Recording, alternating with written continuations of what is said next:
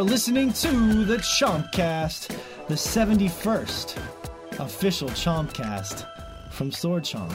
Thanks for checking out our show. We really appreciate you wasting a few hours with us. And remember, if you want to support us here at Sword Chomp, um, please leave a kind rating wherever you listen to podcasts.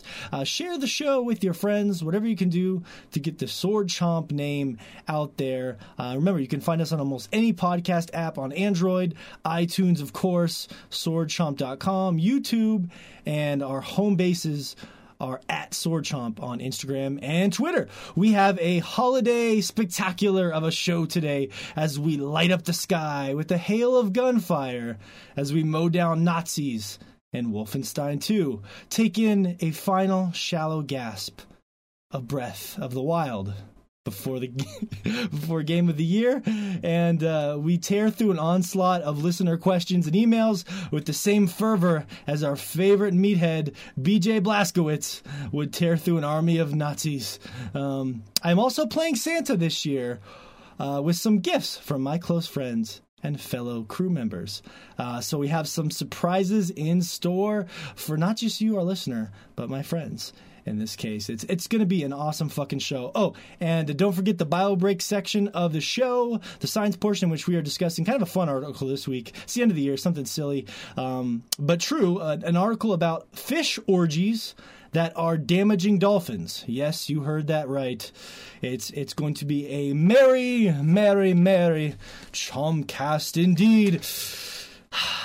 now, I told you you couldn't bring the dolphins anymore, fish.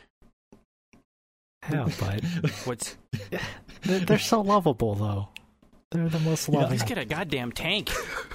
Get a tank. I mean, the waterbed is not cutting it. Mm, the waterbed. You know, Josh, I thought you were going to say that joke for that section of the show, the show, but you just couldn't wait. You just couldn't wait. No, no. I, fish needs to know now because there's probably a dolphin sitting in that waterbed while we're waiting and recording this show. Uh, I'll, I'll and get. something needs to be done about it. I'll get it fixed right now. Okay, I'll get it fixed, Josh. this is clearly making you upset.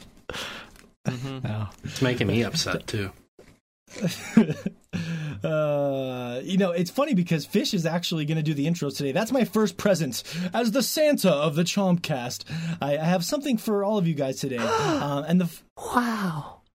That's right, Fish. Santa is real again. this is Thanks, we're reversing Santa. it. Remember when your parents crushed your dreams and told you Santa wasn't real? Now it's back. We're flipping it around. Snip, snap. Santa's real again. Okay. Snip, Yes. snap. Well, I was Snip, thinking of that scene in The Office where they Yeah. he talks about getting his reverse um, vasectomies, and then he snip snap snip snap, and then he wanted kids again, and then he didn't want kids. okay. Snip. You don't remember that? Okay, that's a good scene. That was a really good Mm, scene, okay. I I remember now. Um, so we're doing the reverse vasectomies of podcasting here, um, metaphorically. So follow that one. Yeah, so I told Fish he could do the intros for today's show as my gift to him because we make fun of him all year, me in particular. But you know, Shay and Josh are guilty by association. That's just what happens, you know. And even when I was a kid, my friend stole from the store, and I got arrested as well just because I was with him. I didn't even know he was going to do it. So you guys are guilty by association, which means Fish is taking you all down with us. Um, so I'll pass it off to you, Fish. You can do the intros for the show today, and uh, take it away, my friend. All right. Thank you. Thank you for this wonderful present. All right. okay. Oof.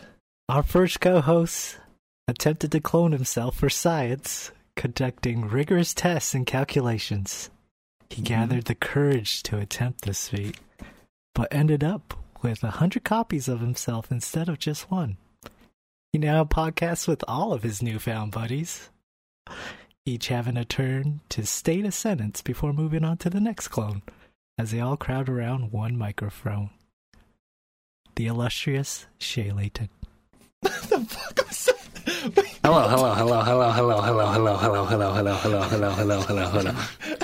It wasn't. It wasn't just for science. It was also for the ladies. That's true. That's the 100 of my There's just not penises equals one normal penis. No, great. I thought we were gonna get through a whole show without dick jokes because I wasn't doing the intros. But Sorry, let me let me redo that. I, I, I didn't mention any dicks. come on, I'll Come on. cut that out. just- no, no, you always say that, and we never let you cut it out. God. She just wants to cut everything. Snip, snap, snip, snap. Um, s- s- wait, that's a weird right. joke, Fish. So, what Yeah, did you you, like think of that? Shay wanting to clone himself I to like that 100 a lot. Shays to podcast with? I don't know. It just That's it came fucking to my head and I thought it was funny, so you- I wanted to just share that with you guys. I like that. It's good. Yeah. Uh, You liked it? Okay. Good. Good. Yeah, it's my Shane, first time I ever got an a bunch of original yourself? intro. oh, as you trying to? Yeah. I see how it is. Uh, yeah, I noticed that Morgan has been neglecting you. I just haven't said anything. Thank you. Thank you. Yeah. At least Not somebody's neglecting noticed. all of the Shays, just this particular Shay who's talking right now. yeah, So that's true. Mm-hmm. The other 99. Oh, wait, that's 100. I'm 101. I'm Yeah. I'm 101 Shame. Sh- how do you say that? Shamations? Dalmatians? Because I'm the uh-huh. first, and there's That's- 100 clones. That, that perfectly 101. Why wouldn't Why wouldn't you go with the Shay-nation. obvious? 101 Shay Laytons. Yeah. Oh, okay. That's a weird joke, Josh. What if? Well, I was thinking of like the opposite. Like that's just like the the Tinder scroll from hell. Every time you swipe right, there's another Shay, Shay, Shay, Shay, Shay. Just- Could you imagine that? Eventually, they're just gonna swipe left Just and be it's like, no, no more Shay. 101 slightly different poses. Yeah, different There's yeah, com- that's that's dating in the future. Is like there are apps, but we access them with our virtual reality glasses, and it's not like a full headset, but they're just like tiny mm-hmm. spectacles. okay. And at this point, we've gotten really into stem cell research, and we've learned how to clone ourselves effectively. And you just swipe through, and you decide which clone of the person you want. So you find the one person that you love, and you're like, mm-hmm. ah, this clone's crazy. So you go to another clone because they're slightly different in personality. Yeah, yeah. That's that's mm-hmm. our future, guys. Hmm, It's interesting. Interesting. Yeah. Um. Well, that's cool. Very. That's, that's a that's a nice nice little intro there, and uh, strange, Okay. but that's the beauty of this. I, I knew it was going to be either amazing or a beautiful train wreck. There is no law. There's no losing for our listeners. Only winning. All right. Uh, our second co host is a man of the finer things in life. But not only does he partake in cigars and rare spirits, he has a unique ability to juggle the ever dangerous act of passing gas without sharding himself and not breaking his stream of urine. That magical bastard is none other than Joshua Fowler. Jesus Christ. I'm doing that, it right now. that was. These are getting weirder and weirder. I don't even want to know where this is going to go. I'm What's wrong with this. that one? so so let me get this right. Josh is such a uh, a Mm-hmm. master that he can pass gas without breaking a stream of urine. hmm Fine Yeah. gentlemen. Have Some- mastery over rather. that prostate. Have you tried that, Morgan? Like, you So he's know, like a whenever- ninja of body excretion. I wouldn't say necessarily a, nin- a ninja, Yeah. more of like a, a magician, maybe. Hmm. Yeah, I have the one prostate to rule them all. Okay. The one to bind That's them? what- the, uh, I was gonna In say, the darkness. I was gonna say that's what she said, but that seems like a really strange context. He's got the one prostate, girls. You, you'd never know. Um, or gal, or guys, you know. We're uh, we're equal opportunity here. Love everyone. Well, um, Are we though? Because we're all guys. We're all guys. Well, There's know. nothing I- equal opportunity about that. I, I wish we I wish sometimes we had a female perspective on the podcast, but um, this is the way it is. So True. I try to Get a sex change. I- yeah, I'm trying to embrace my femininity too. Uh, okay.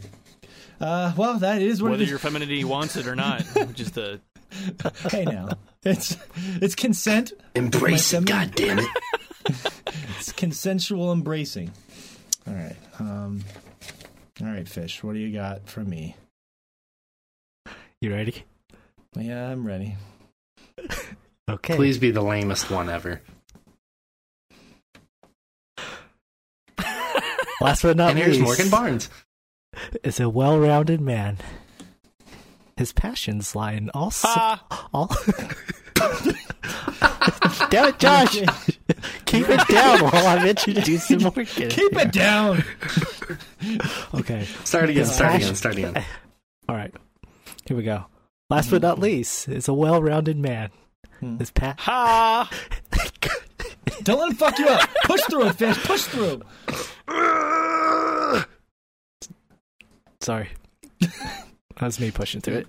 His passions lie in all sorts of forms of entertainment and arts. His last endeavor to infiltrate the Pizza Bros headquarters and climb the ranks and not stop till he has crowned till he is crowned King Pizza Bro. that man is none other than Morgan. That's not my fleshy mole. That's my penis. Barnes. That's not my fleshy and there's the dick joke. Not my fleshy what? Mole? Fleshy mole. Oh, gross. God. I didn't think I could get any more disgusting than my intros. And hmm. fleshy mole. Huh. All right. Yeah. It's like a beauty mark, but you know, the opposite. Hmm. A fleshy. So an yeah, I kinda ugly like that. mark. Yeah. It's a pock mark Hey, on every woman who's ever been with him. beauty's in the eye of the beholder. All right. Um, You don't want that in your eye.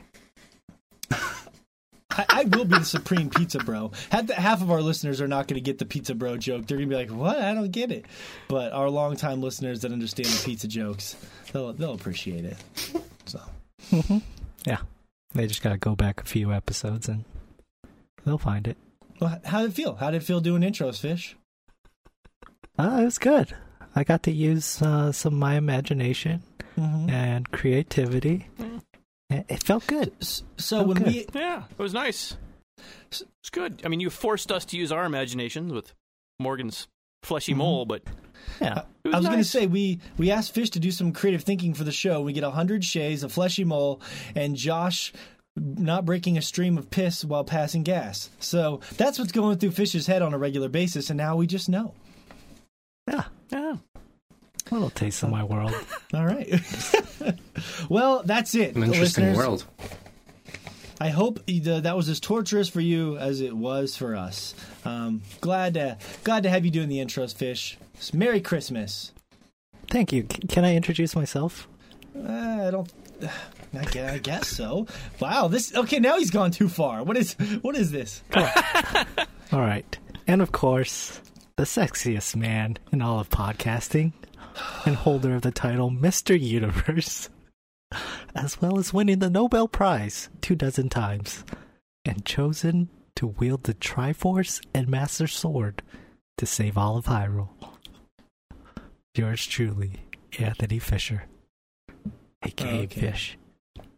Boo. Wah wah wah. See, if I never. You know, it's odd. I just heard about a fleshy mole, but somehow ma- watching someone masturbate is a little bit too far. Too much. yeah.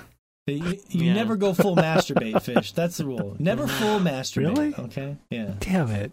I can't just suck my own dick on this podcast? Whoa, whoa, that's a whole nother level. Josh said masturbate. Nothing about sucking your own dick. Come on. That's a form of masturbation. That- no, no, that's self fellatio. That is that is the next tier.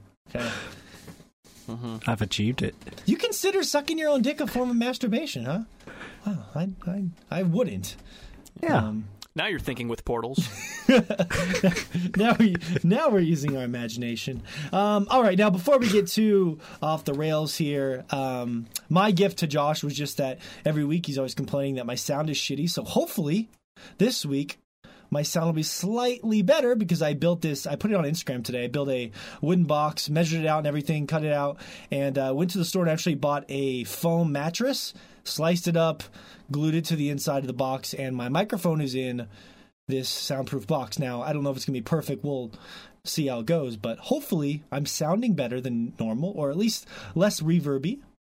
And uh, I'm praying that Josh will yell at me less. So, Merry Christmas, Josh. Hooray! You know, even if it doesn't work, I tried. I tried my hardest to make you happy. Mm-hmm. And now I have to peer to the left of this box to see you guys, to see Fish's face. Um, we podcast, so. Um, and I'm feeling good. I'm feeling loopy. Everything, this show's already got off to a weird note, and uh, I couldn't be happier. So it's going to be, a, I think, a, a special sort of Christmas spectacular. And Shay, your gift is coming at the end of the show. I don't want to ruin it yet. It's a surprise. So hope no Oh, one's God. ruined, Hope no one's ruined it for you. Um, all right, so let's get right to it. Mo- Every week we normally do a topic of the show, but this week we have a ton of listener questions and emails we want to talk about at the end of the show. So that's why we're cutting out the topic of the week this week because it would just be too long. Uh, we've already bullshit. We haven't even started the show, uh, but I told myself no matter how off the rails this got, I was going to let us just have fun because this is our last regular Chompcast of the year, and we fucking earned it.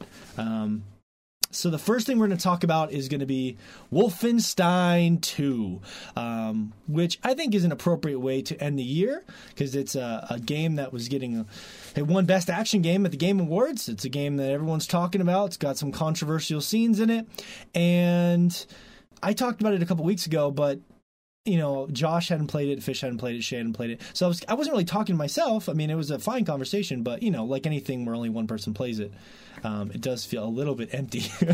so I'm glad we can have a full discussion, maybe with minor spoilers. So if you're really afraid of any Wolfenstein spoilers, you might not want to listen to this podcast right now. Um, if you're okay with some minor Wolfenstein spoilers, and I don't think it's going to ruin the experience for you, then uh, hang around. It's gonna be a good time. So let's get to it. Boom! I beat Wolfenstein 2 a couple, uh, I think about a month ago, and um, Shay and Fish picked it up this week. And this is the coolest thing I wanted. This is my opening point with Wolfenstein 2, and I'll throw it to Fish. I am excited for the show because I think Wolfenstein is one of those games that's almost more fun to talk about than to play because I told you guys I did the gameplay I actually hated, but the story was pretty interesting and there's a bunch of crazy shit that happens. It's wild. Fish kept sending me all these messages this week. It's wild, man. This game is wild. And uh but we couldn't talk I couldn't talk about it with you guys cuz nobody had played it. And now we can finally talk about it. It's a game built for discussion. So Fish Wolfenstein 2. You popped it in, you beat it in 2 days. Um I don't have the air mm-hmm. horn sound. I'm sorry. Let's Oh, there we go. You get everybody clap for Fish. He beat another game. He actually beat it. He beat it before Shay. So sweet. So Shay gets a lump of coal in his stocking, and that's fair. that's fair. He did that's good. Fine. No, we're proud of you, Fish. Thank you. Yeah. Um, yeah. It, it wasn't that hard to actually go through this game because, yeah, the well, yeah, the story is definitely the driving force of this game as far as wanting to see what happens next and progressing through the game. Um, and I don't know, it's not necessarily the story because it's really kind of a generic type of you know resistance type of thing fighting uh, oppressive government mm-hmm. um but what happens between the characters is where all the magic happens and the crazier shit happens. And this game really goes off the rails with that crazy shit. It's all it's almost like a Kojima type of mindset where you just you can't fathom what's gonna happen next because it's just fucking wild shit. Um, wild. Yeah, it is Kojima esque. Yeah. Like maybe not quite to Kojima's level, um, but like yeah. like if someone's training to be a Kojima, like a Kojima Padawan. Yeah, it's yeah, it's not quite like Kojima. I would say maybe yeah. like a just time missed in this game. no, I don't know about that, Josh. I don't what? know. Yeah, and Josh is taking. No, I assume um, he's taking a stab at Kojima somehow. Josh just Josh just takes all these stabs at Kojima nowadays, and I don't like it. I don't like this Kojima stabbing Josh. God damn it! You're stabbing him and you're leading him to die. What happened to the Josh that loved Kojima, Josh? He turned 14. Oh, you turned 14. Okay, I gotcha. Oh, you're saying you grew out of mm-hmm. it? Is that what you're trying to say? No, it's no, it's it's fine. It's just I mean, really I still enjoy his older games, but he just went completely off the rails and there was absolutely no way I could get into 4 and if 5 didn't have such good gameplay, I couldn't have gotten into that either because that story is even more ridiculous than four. Hmm. Yeah, so the craziness lost you. It's just it's too much. Yeah, I mean, it was supposed to be like a critique of that genre, and it kind of lost that. It just it went so crazy that it wasn't really critiquing anymore. It was just ridiculous. So. Uh, yeah, Shay. So, I mean, how how do you stand on this, Shay? You were pretty interested about this one. I know it was a game you picked up on the holiday sale, um, but you, you have not been particularly prone to shooters lately. No, and I actually really I really enjoyed um the gameplay in this one because it didn't feel quite as like the the current state of first person shooters it actually felt a little bit more old school, which is what you Uh-huh. alluded to. And I think that partially played on this nostalgia factor because it reminded me of a little bit of GoldenEye and a, little bit of Call of Duty 4 or Call of Duty Modern Warfare, the first one, uh, mixed in with some random elements from other games. But it just it was kind of refreshing to see that it wasn't the same template, different studio. It, it was it was different. Um, the they they had little minor differences as well, like with the axe axe throwing as a way of stealth. I really enjoyed that. Yeah, axe throwing is a way of stealth. Yeah, that, pretty, that says a lot about Wolfenstein. Um, Mm-hmm. yeah, I must have murdered, I snuck up on like 10 billion people from behind in this game and just murdered them on e- on easy. It's particularly um, easy to do that. So, wow. Okay, I, got- Shocking. I got to. I love to set off incendiary statements, so I'm going to say something, Shane. You got to give me a yes or no answer, okay? Mhm. Did you? Would you say you enjoy the shooting in Wolfenstein 2 more than the shooting in Destiny 2? Yes. All right, I quit. I'm done. We're- Wow. wow. I'm just, you know what? That's really fascinating. That is really fascinating to me. Um, so you like sort of the throwback nature of it, having to pick up like health packs and and ammo and um, Yeah. I guess yes, very I primitive. do because with Destiny 2, um, and this is just personal taste. This doesn't mean that anything other than that, but I feel like with Destiny Mm-hmm. 2, I just run around and just Rambo everybody in campaign. I never played the online, so Mhm. take that with a grain of salt. But you just Rambo everybody. Whereas Wolfenstein 2, granted, I don't know about you, Morgan. I don't know if you played on the easiest um, difficulty, but the higher the difficulty, the more strategy is Yeah. required. Um, in order in order to get through certain levels, like you actually have to plan out your routes, you- um, or your route, however you want to say that word. Um, you have to uh, Rotate. Ru- Ruta. Ruta. You have to decide which weapons are important here. You can dual wield in this game, so if you're in a particularly close quarters area Mhm, with a bunch yeah. of enemies, you want to dual wield your shotguns, so on and so forth. There's a lot more strategy, I think, in this game than Destiny 2, which is to its favor. Wow. And you actually, it's funny when you dual wield in this game too, especially if they're large guns. It's like half the screen is basically Yeah, just gun. yeah, exactly. like I don't even know what I'm looking at. I'm just gonna shoot everywhere with my Spray two guns. and pray, baby. Um, a, a fish, I will, um, I will allow you in the words of Sam, in the words of Samuel Mm-hmm. Jackson from Pulp Fiction. I will allow you to retort. Um, I don't know. That was like Yeah. weird.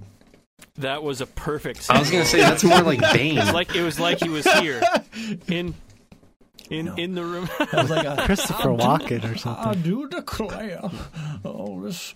Um. Uh, okay, fish. Go ahead. Um. Do you, I mean you don't have to just retort to that. I thought that'd be a fun conversation, or whatever you'd like to say in, in regards to that. No, I, I didn't like the fact that the entire game you're pretty much just fighting Nazis um, for the most part, um, which makes sense. So I mean, you're fighting an army of Nazis, and but uh, you do fight like drones, which are kind of annoying to shoot at. Um, Robot Nazis. they're flying all over. yeah, they got yeah. robot dogs that shoot flames. Um, uh, they got big old mechs. They got robots as well. Um, there's a little bit of variety to it, but for the most part, they act pretty much the same. And killing them it doesn't take as much strategy. Granted, though, I did play on the easiest difficulty, which is Can I Play Daddy? Mhm. Which Mm, you can play Daddy. I'm I'm fine with. Yeah, I'm fine with that because I don't feel like the the gameplay was that Weird. inspired. It's not Mm. bad. It's it's just not great to me, I guess. Um like on a scale of 1 to ten, one being um I rather invert the controls on my sticks and 10 being Destiny 2, I would give it a 7 probably. oh wow, that's higher than I would have thought. Okay. Oh, Yeah, it, it's not bad. and it's I would say it's above average. Just uninspired for the most part. Yeah. Yeah, That's It's- interesting how yeah. nostalgia hits Shay in different ways than Fish. Like Shay always seems to have more of a fondness for games that are more uh, like playing homage to tradition, um, and Fish tends to want to buck away from tradition. Um, and it's just interesting, just knowing you guys as long as I have. Yeah, yeah. I, I was more into the story than anything in that game, but the gameplay was very serviceable. serviceable. Okay, okay, that's fair. Um, and the story is crazy, as Fish is alluding to. I mean that. So the story is fucking weird. All right, so Shay, you you just finished the Hitler scene, so I know that's as far as we can really Yeah. talk about. Um, which is quite a scene in and of itself. Um, That's a great. It's scene. hilarious. I was I was surprised they were even willing to make even like some things like uh, the rape joke. I was even surprised they were willing to to go there, where he, where he makes that rape joke, and uh, they're literally it's not a joke about rape, but it's a joke in the context of rape and. That's the kind of he's basically reading lines off of a, a movie script, um, and it's like it's just like emblematic of like where this game is kind of willing to take it. Um, to some dark fucking places. Uh, what was that? Sh- what was the scene that had you freaking out on the? I couldn't see it, Shay, on the webcam. We were showing us before the podcast. What was the scene that had you laughing or f- grossed out? Oh, I was laughing because um, Hitler's walking around and he he asks the guy to. Um, I can do spoilers. Yeah, we've already announced it. Correct. Okay, cool. Yes, yes. Minor spoiler. Like I said, if you don't want this, this might not be the show for you. So Okay. this week, Okay, Come back so next week. going forward. Okay, so the part where like the four actors and uh, the main character Blas Blaskowitz, Blaskowicz, whatever his yeah, bad name is. It's Yeah, such a bad name, but anyways, it's close enough. um, BJ, let's just call him BJ. BJ. DJ Billy Billy, Jean, Billy Jean. William Joseph Blazkowicz. Yeah, so William is sitting there, and then Hitler goes to the guy, um, and he's like, "Are you a Jew?" And he's like, "No, I'm from Arizona." And then he gets shot on the spot, and then Hitler uh, pulls out this little pot and starts pissing in it, and then is talking and stops.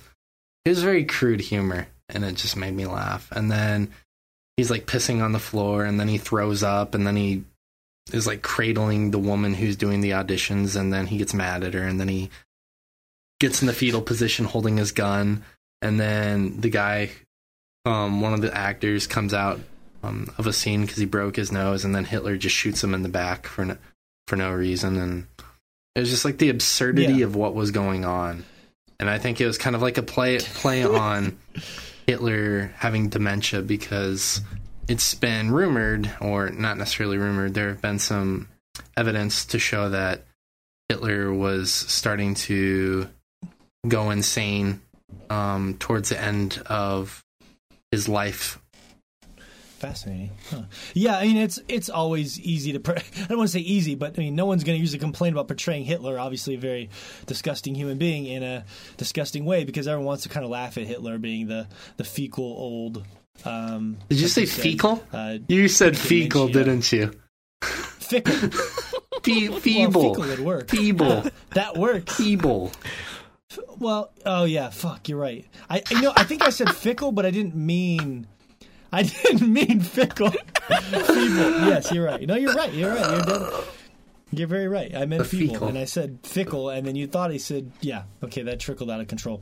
Um, all of the That, above. that fecal already done. trickled. You really don't Out of want control. trickling fecal. Yeah, Yeah, just- yeah. a fecal trickle.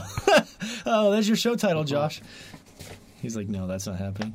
Um, but yeah, so I mean, I guess like I was reading it. I want to say it was Patrick Klepek from Waypoint that was talking about. It. He was like, "This is the scene that I saw this year that I can't stop thinking about." And I hear a lot of that stuff. Like I was listening to Giant Bomb, and they were talking about the scene earlier in the game where BJ confronts his father in a very graphic um, murder scene, and they were talking about how they. I don't. I think it was that scene in particular, but basically there were some scenes where the crew from Giant Bomb were saying they had to step away from the game for a while and take a break, and just like, I was like, what? I didn't feel that at all when I played it. Like nothing in this game. Like, I, I'm not saying it wasn't wild and interesting, but like nothing unsettled me or made me like drop the controller and say, wow.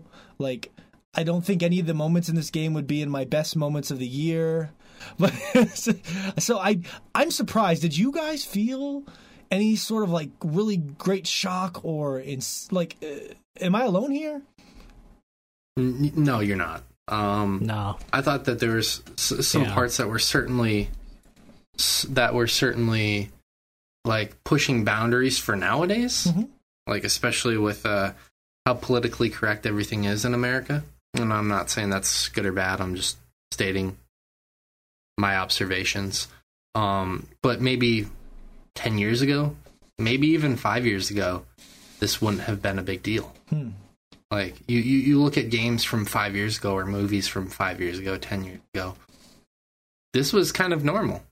Um, th- there were references to what what they what they talk about in this game, like the the terminology that's used and what's actually happening in the scenes. And that's not to say it's acceptable or it should be acceptable or anything of that nature. It's just no, I don't I don't feel like anything in this game was particularly disgusting or gruesome except um when you go to get on the little submarine and the um the guy with the the crazy hair, the uh, African American gentleman is having sex with the uh, German daughter. that was partic- part did- that did shock particularly me. You're right. That was mortifying. that was the shocking scene of the of the game right there. Uh, yeah. How dare you? Yeah, I was, I was shocked, followed by aroused. there's there's a scene. It was because of the moaning, wasn't it, Fish? Hmm, no, no, I that's, don't know. Shit. That's right up Fish's alley, man. He like he likes it. Yeah. Uh, He's all about Fish likes them submarines. thick. That's his body type. He likes it thick. Whenever he hears the Beatles Soft. sing Yellow Submarine, he gets a little chubby. what? no. no, um, no, that's uh, We all live in that yellow submarine. we do. We do.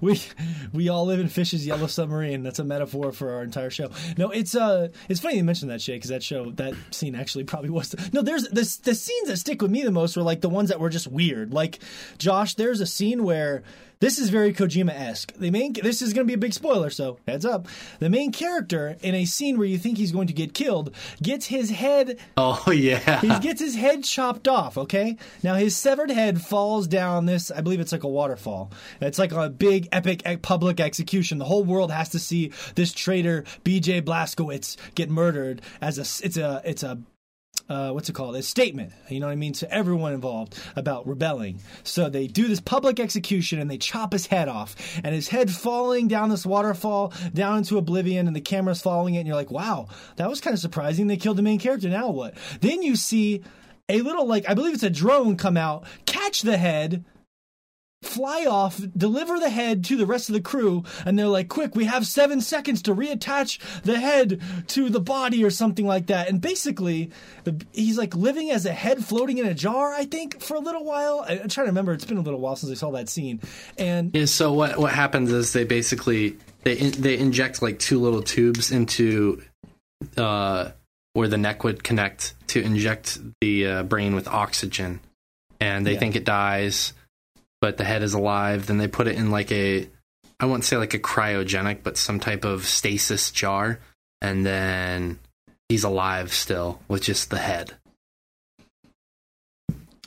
that's Kojima esque. Yeah, and then, and then you take on, you know, his perspective of being in the Yeah, jar, first and you get to head see floating. everybody around you. That's so great. And the monk, the oh. little cat monkey is like, you know, climbing up by the jar and looking at. Yeah, there's a monk. The cat, Josh. I can't spit that out properly. I'm so excited to tell you this, Josh. There is a cat with a. Does he drink coke? Does he drink coke and belch all the time? no, no. no. This Is this is a better. Yes. I can't. Hmm. Is it a cat with a monkey's head or a monkey with a cat head? I can't remember. Uh, well, it has a cat head, so yeah, it's a Okay, it's a cat, Cat monkey, monkey, I would yeah. say. It's one of the weird experiments from. There's this character in the game. He's like the scientist, and and that's actually their smart way of leading into how ridiculous this is. They show you that at the beginning of the game how this guy is doing some weird science shit. Right. That's that's my big intelligent explanation. He's doing science shit. Um, they want to kind of lead you in with that by showing you this weird amalgamation of monkey cat, so that later when they put his head back together on, I forget, do they put his head directly back onto him, or does it go onto like a temporary like body. No. So what happens? What happens is they use this as a way to introduce um, an upgrade. That's you have right, a choice yeah. between one of three upgrades, and then after that, um, somehow Caroline, your you know your your mentor, secured a super state of the art, wonderful Nazi body that was being experimented Yeah, on, of course. and it's just top of the line body. hmm And then so you attach the head with a collar to the body. BJ has a new dick, top of the line dick for BJ. Um, Hey, there's more dick no, jokes. I'm sorry, I couldn't. I just always wonder that when someone gets a new body and they're like, do they are they like how do they feel about their new you know because we all have a very strong relationship with our private regions. I always wonder. We things. we all know that happens all the time. Head transplants are just I, happening constantly. I mean, in, when I see it in TV shows, It's something you have to think through in case it Yeah, happens to yeah. you.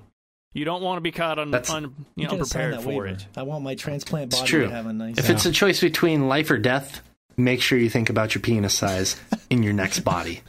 That is the want- deciding factor. I want Fish's body. Give me Fish's body. That's what I want. Mm. Do not resuscitate unless 7.5 inches.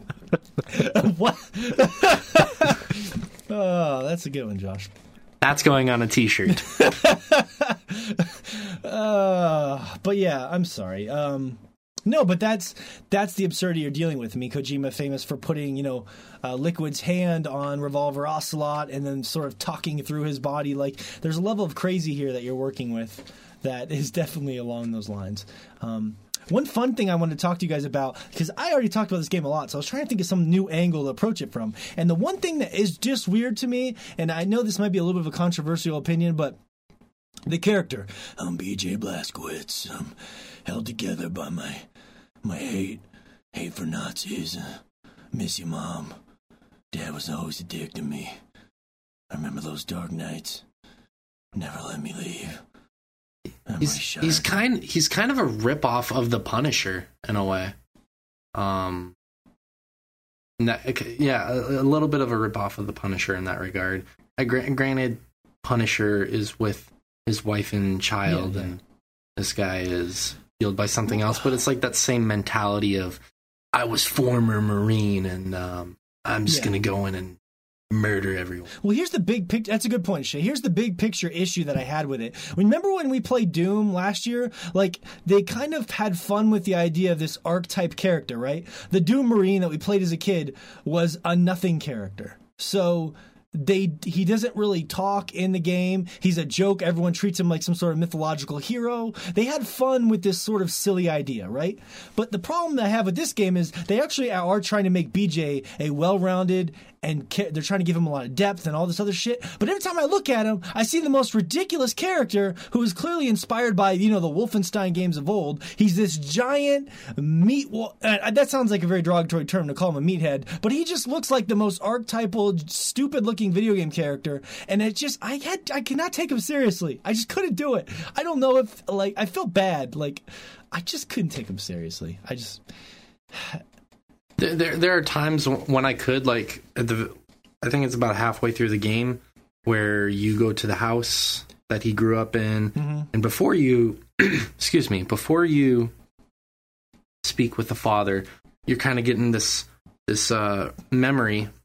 Um, he's reminiscing on this childhood friend that he had that um, was an African American girl yeah. and he basically said that he can't play with them with her because his dad says all these like he goes through this massive list and if anything is at all close to being like not pc in this game i think it was that scene actually because he's like yeah. and this is this is paraphrase he's like saying that and i'm not going to say the actual words that like african american people are like dirty and they're lazy and he's just going through all this list and i was like Jesus Christ, if if there's going to be any point in this game that's going to push the boundary, it's that. And then she's like, yeah, my parents say that white people are the devil and this and that and that. And like it re- but at the same time it's like this realism of during that time what uh, different races in America felt. And then they realize, oh, well, we don't care about any of that. We're just children. Let's play. And then they end up Yeah. playing um, together. And I, that that was actually, I think, poignant for me to see kind of like, wow, this is like this is the casual language that was used back in the day. Mhm. And even though, like, at, at times I personally am annoyed with how politically correct the world or America has gotten recently, I could be living in that world where people are just saying the N bomb and these other heinous, racist, rude things all the time. Like, yeah, Wh- which world would I rather live in? And I would rather, much rather, live in the world that I live in now than go back and live in that world where there's just constant hate. So that I think that scene was particularly moving, and I don't think he was a main focal point of that, but um, his development in that character at that moment allowed for that scene to be so important. So I think that that's important, but the rest of it, I would agree with you almost. Yeah, that's a me thing. That's a that's just yeah, very much how I felt about it. It's not necessarily how they portrayed. And they ga- they tried their best, and like, and I think that's a well uh, well stated point there, Shay. Um, Fish, did you have anything like like what would you say your favorite? Like, what's the number one thing you're going to take away from Wolfenstein 2 um, when all is said and done? Um, I would say I had a lot of fun playing it. It, it was very entertaining. Um, I honestly didn't want to put down the controller. Really? Okay, As I played it. Yeah, it, it's it's like it's like watching a really I don't know. Uh, I would say it's like kind of watching Star Wars. I guess I, I hate to compare it to Star Wars, but like like, my personal feelings toward Star Wars is I, I like Star Wars, but I wouldn't say I'm like a Star Wars fanatic or someone who's deep into Star Wars um, to where I would Yeah. get mad about. You wouldn't call yourself a Trekkie or anything. no, I wouldn't. Yeah, I yeah, but Fish I do enjoy joke. them. Um, Star Okay, Trek, good. yeah, Okay. they're, they're called Trekkies. Yeah, I know. Star. Okay. Take me for a dummy. No, I, no, Now no. I you just- I, don't- I don't know. I just never know. Um, sorry, I fucked up fish on that. Um, no, okay. So you're saying you like you're not you're more of a casual fan. You enjoy the ride, but it's not like yeah, Yeah. okay. yeah, everything just seemed fine. Um, I just really like the story and the characters. Um, they they put a lot of work into the characters, even in the cutscenes. I Mhm. would say, and even when you get out of the cutscenes as well, like uh, Walking uh, around that U boat, kind of uh, talking to everybody and stuff. Yeah, and like that, you also see them interact with each other Mhm. as well from time to time. And there's like there's there was this one interaction between Bombate, which is uh, that African guy who was caught banging Mhm. that Nazi chick. um, but there was if you if you choose, I I don't know if you who'd you guys choose. There's there's because there's two characters that you uh, get to choose between at the beginning to die, which is Wyatt and Ferguson, and I went ahead and chose Wyatt to to live. uh, yeah. go ahead and live. Yeah. Yeah, Wyatt was probably the most interesting uh, character. he, he- was he- the, the druggy guy, right? Who took the acid and he was seeing shit. Yeah. yeah. He took acid, character. yeah. Anyways, like, yeah, but like there there was a scene where uh Wyatt was just like totally out of it. He was just going hard on acid, and Bombate noticed it, and he's like, he's t- he has this conversation with him, telling him, "Hey, get some sleep, man." And like it, it it's all in a cutscene. Then the cutscene cuts, and like you're left still seeing the two characters, and you see Wyatt just like walk off into his little corner near like two Yeah. swivel chairs and like he turns both the swivel chairs to where he can lie down you know where you're sitting and prop your feet up on the Mhm. other chair and it like the little details like that caught me off guard i was like Like wow, human details. Yeah. it's crazy yeah. there's also yeah very and there's also like there's this guy called max haas who essentially works like a hodor from game of thrones Yeah, where all he says is his name. he's he's like Max Hoss, Yeah. Max Hoss, but he's he's kind of a lovable character, uh, just because he you know he's that dummy, a big dummy b- brute, and he's missing half of his head, but like he's sitting there with the scientist Set, uh, which is a Jewish scientist, and they're both sitting there playing chess, and like at first you're like. "Uh, uh, Max Hass has no chance against this professor, but uh, it, it goes on. They they have this dialogue, and it ends up with Set flipping the chess pieces onto the ground and just storming off, pissed off. Yeah. It's just little things like that. Like I, I really dug the characters in this game, and like I felt I felt more invested into each one of the more prominent characters Yeah. in this game. Like even the even the protagonist or the antagonist, um, she. I, I think they did her. They portrayed her in a Oh, very different well, way. Well, you really hate the where, fuck like, out she of was- her too. Oh my god, yeah.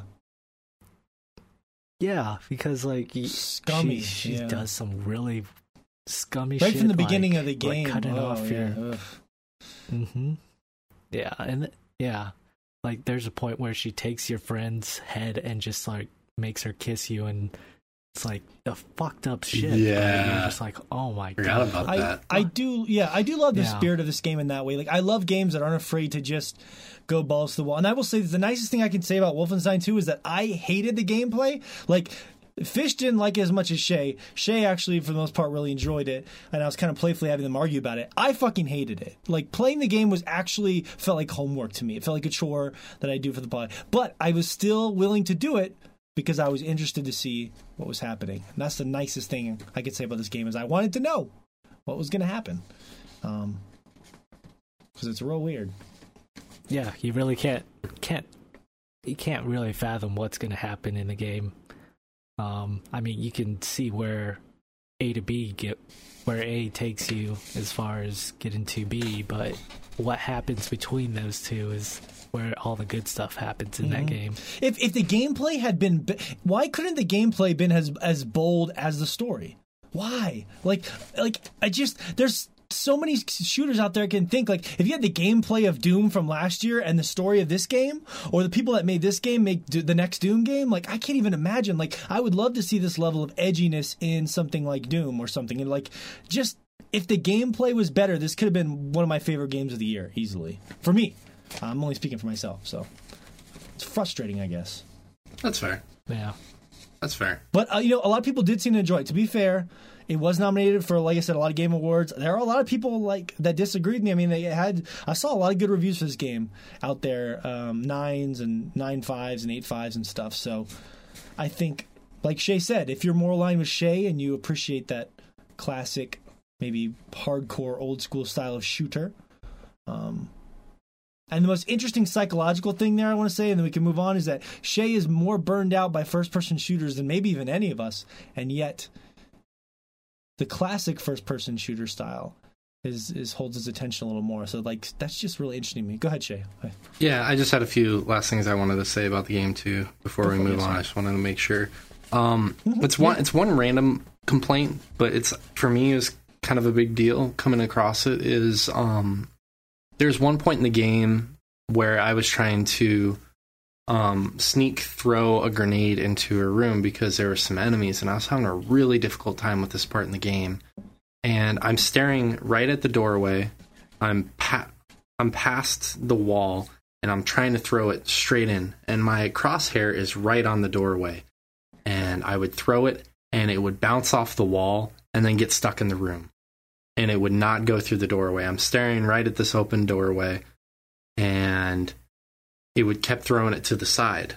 And I encountered this grenade throwing issue multiple times throughout the game. Is the lack of precision with it, um, and a little bit of a lack of precision with the axe throwing as well. I think that's kind of a big deal if you're trying to predicate this game on being part stealth. Um, it's a really big issue if that that um, ability or finesse isn't quite there. So hopefully that's something they can like patch and work on. But yeah, it's something like I can't tell you how many times on that level I kept trying to, Hmm. you know, like sneak a grenade in or throw an axe and like I'd blow myself up or I'd miss the axe throw and I would alert everyone that I was there. And it was really Yeah. pissing me I off. see fish raving. Uh, Yeah, really, really sorry, no, no, I.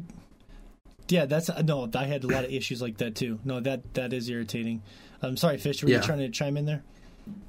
Oh, I just wanted to also state that the the graphics in this game um, are also pretty good. yeah. Um, Pretty good. well, that's like it. a lot of the I want to jump in and Sorry. say the graphics are pretty good. graphics are pretty good. That's all, guys. no, man, the, the eye the eye movement no, in this the- game was unparalleled.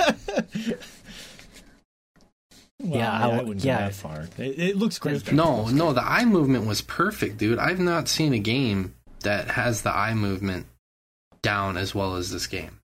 Uncharted Four. No, I think this game did better. You're talking crazy. That's crazy. Uh, yeah, yeah, their faces seemed a bit more expressive. Yes. I would say in in Wolfenstein Oh. over Uncharted. Get out of here, both of you. Get out of here. Shut up. Oh, fucking Uncharted 4 is a beautiful game and it's a better looking game overall. However, the facial expressions are much better in this game. Go do a side by side comparison and come back to me. They're much better. I, I, Mhm. I respectfully disagree. Shay, did you have something else you wanted to say before we move on? Yeah, one last thing, and I'm not, and it's more like a teaser for our upcoming show, but my favorite moment of the year, um, as we're, as we're picking categories for that, um, I was making some notes this week on that, and I, that was the only category I didn't have filled, and I was like, I don't know if there's really a particularly memorable moment this year. And then this game this morning gave me that memorable moment, so it's a moment I will, I will not forget for a long time in video gaming. I- I'm excited for you to see the scene with the pregnant lady at the end. I love that scene. The ending is cool, and there's a scene with the pregnant lady, and um, Fish knows what I'm talking about. It's pretty badass. Okay, cool. I'm excited. Oh, yeah. This game has a lot of memorable moments. That is, I think that's one thing Mhm. that real, like you guys were saying and alluding to, really works to its advantage. Whether or not you like the gameplay, there are tons of memorable moments in this game. Mm-hmm.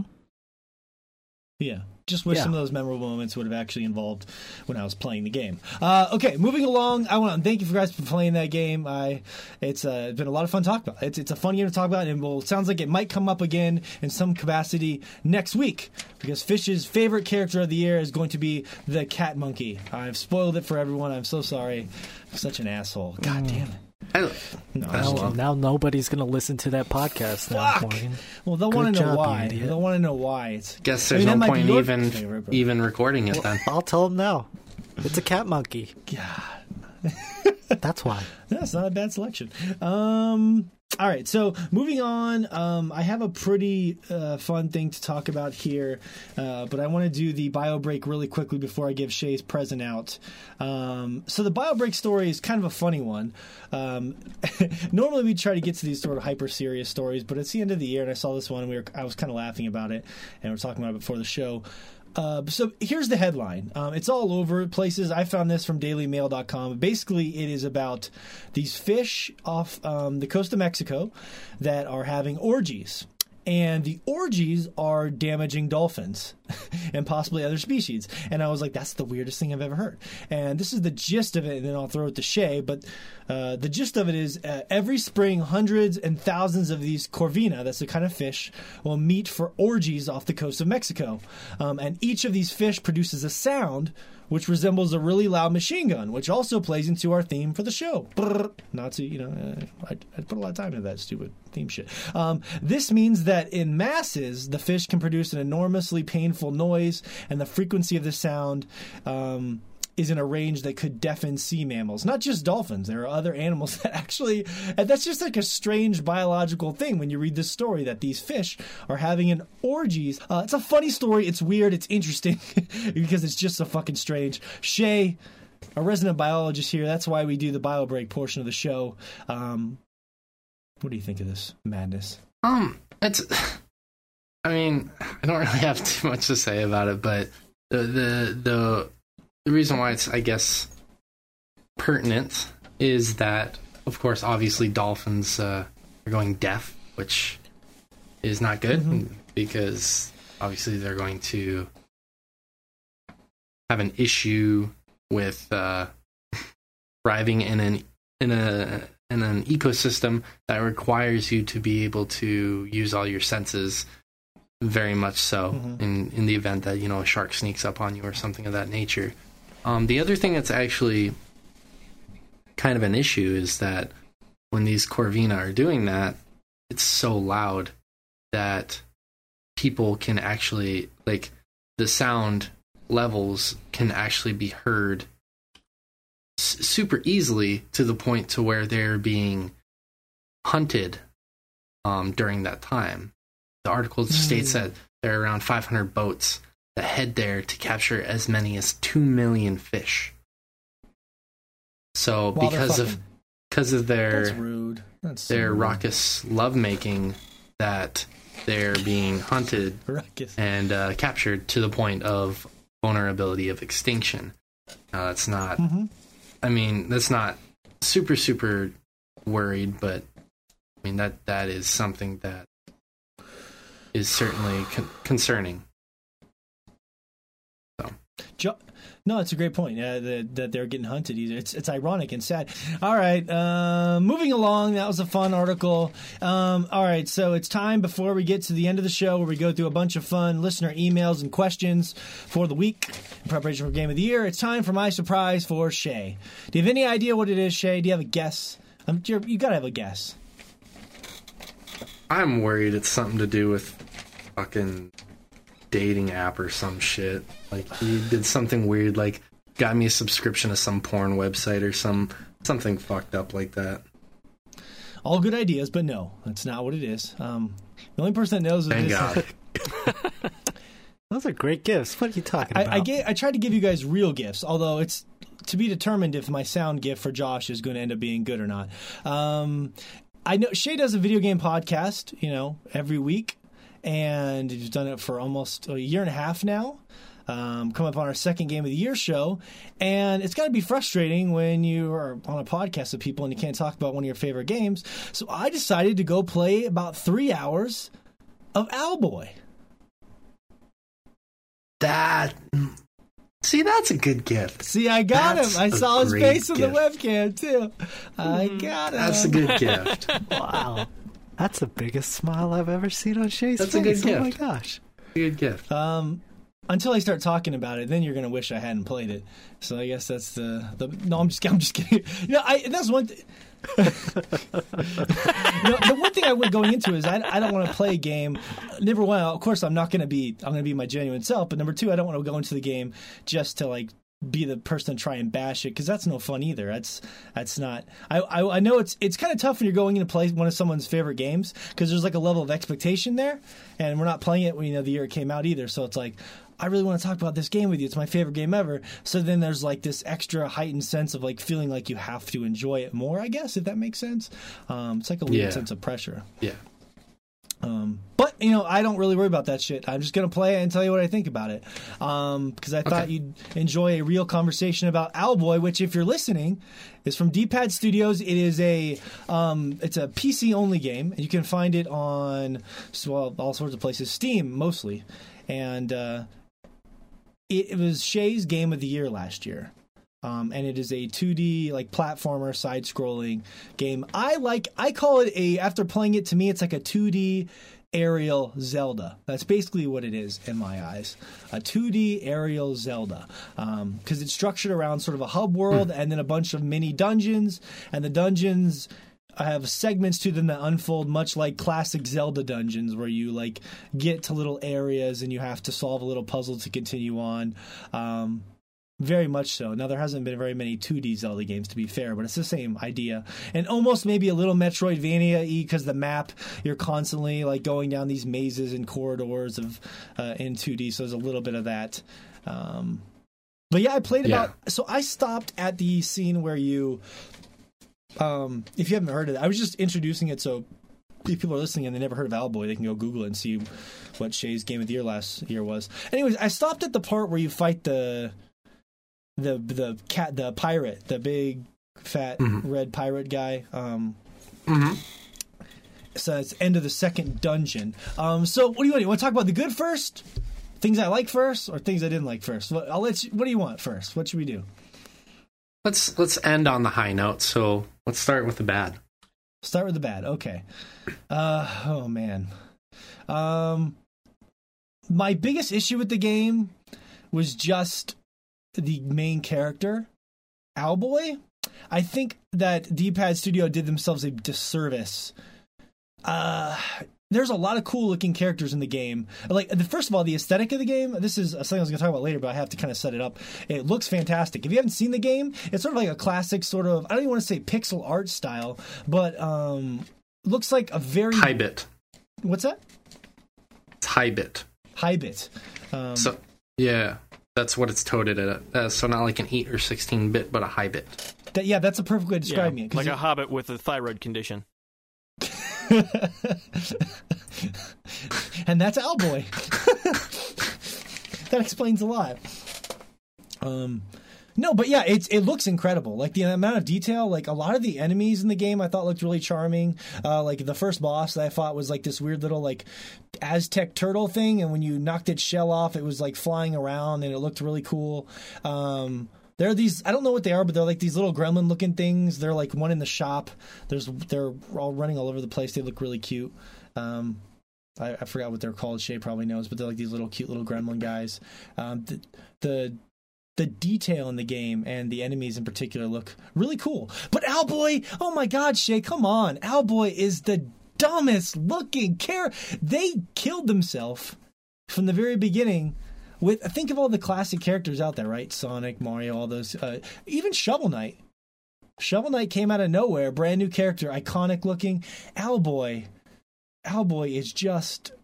Uh, it reminds me, like when I saw the cover, I thought it was like a bargain. It reminds me of a game I would have seen when I was a kid, and I went to Kmart and I saw a game in the bargain bin, and I was like, "Oh, look at this game for ten dollars that no one's buying for." You know what I mean? Like the look of Owlboy it bums me out because I feel like if they had found a, a more interesting looking main character, I think it would have maybe connected to audiences a little more, uh, maybe sold a little bit more. Do you disagree with me?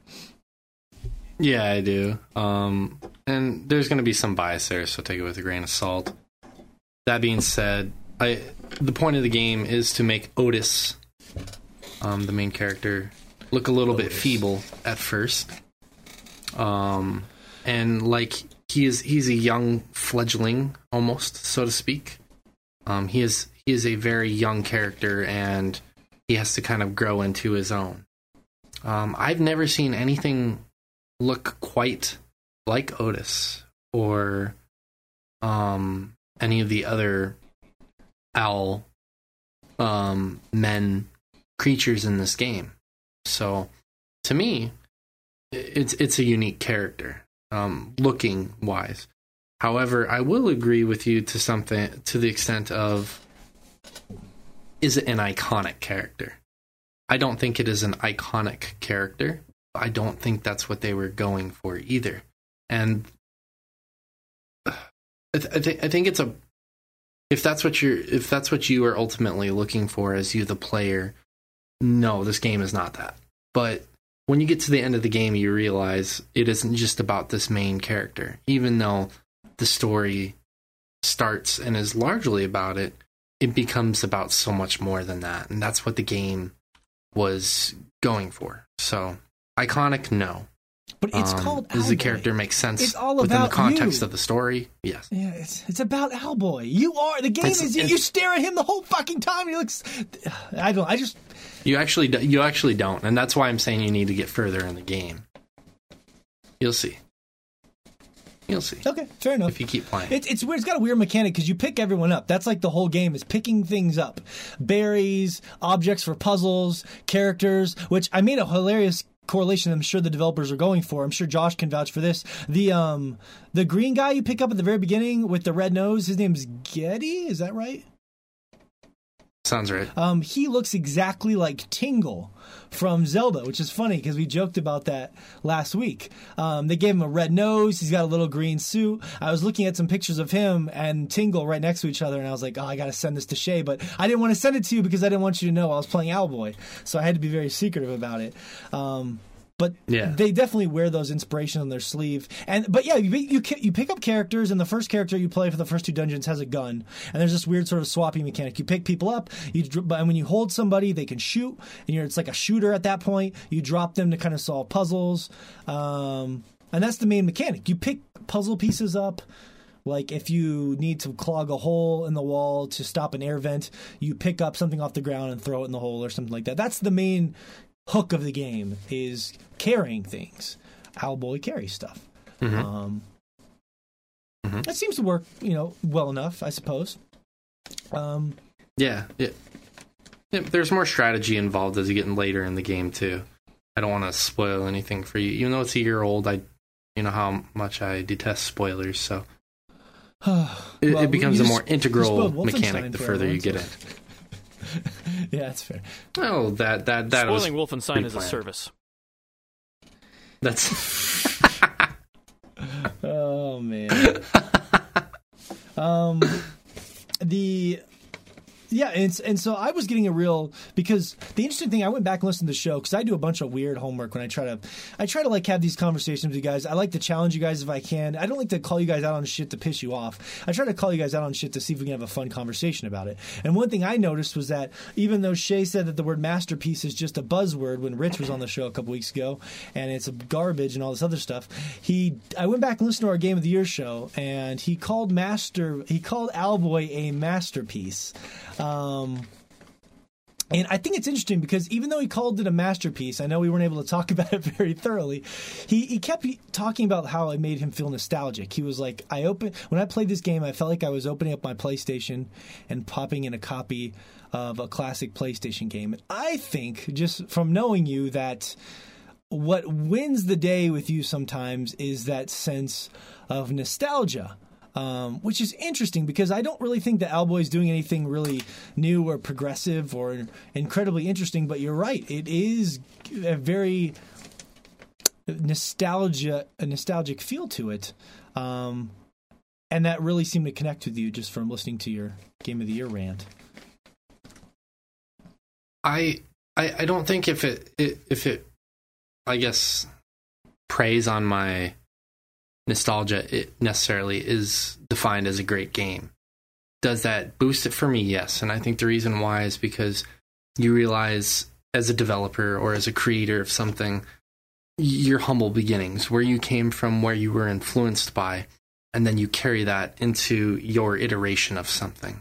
It's very it's very difficult to be original wholly original in this world. So often, we as humans, our experiences kind of come together and we create something from that mass amount of experiences. With Owlboy, you see the influence there. You've listed multiple things that it's clearly influenced by. And I think Mhm. that itself sets itself apart to become something unique and creative. And that that becomes readily apparent as you play throughout the entire game. As the story develops, and the mechanics of the game, I think, lend itself to a level of creativity that, for me personally, resonated so well.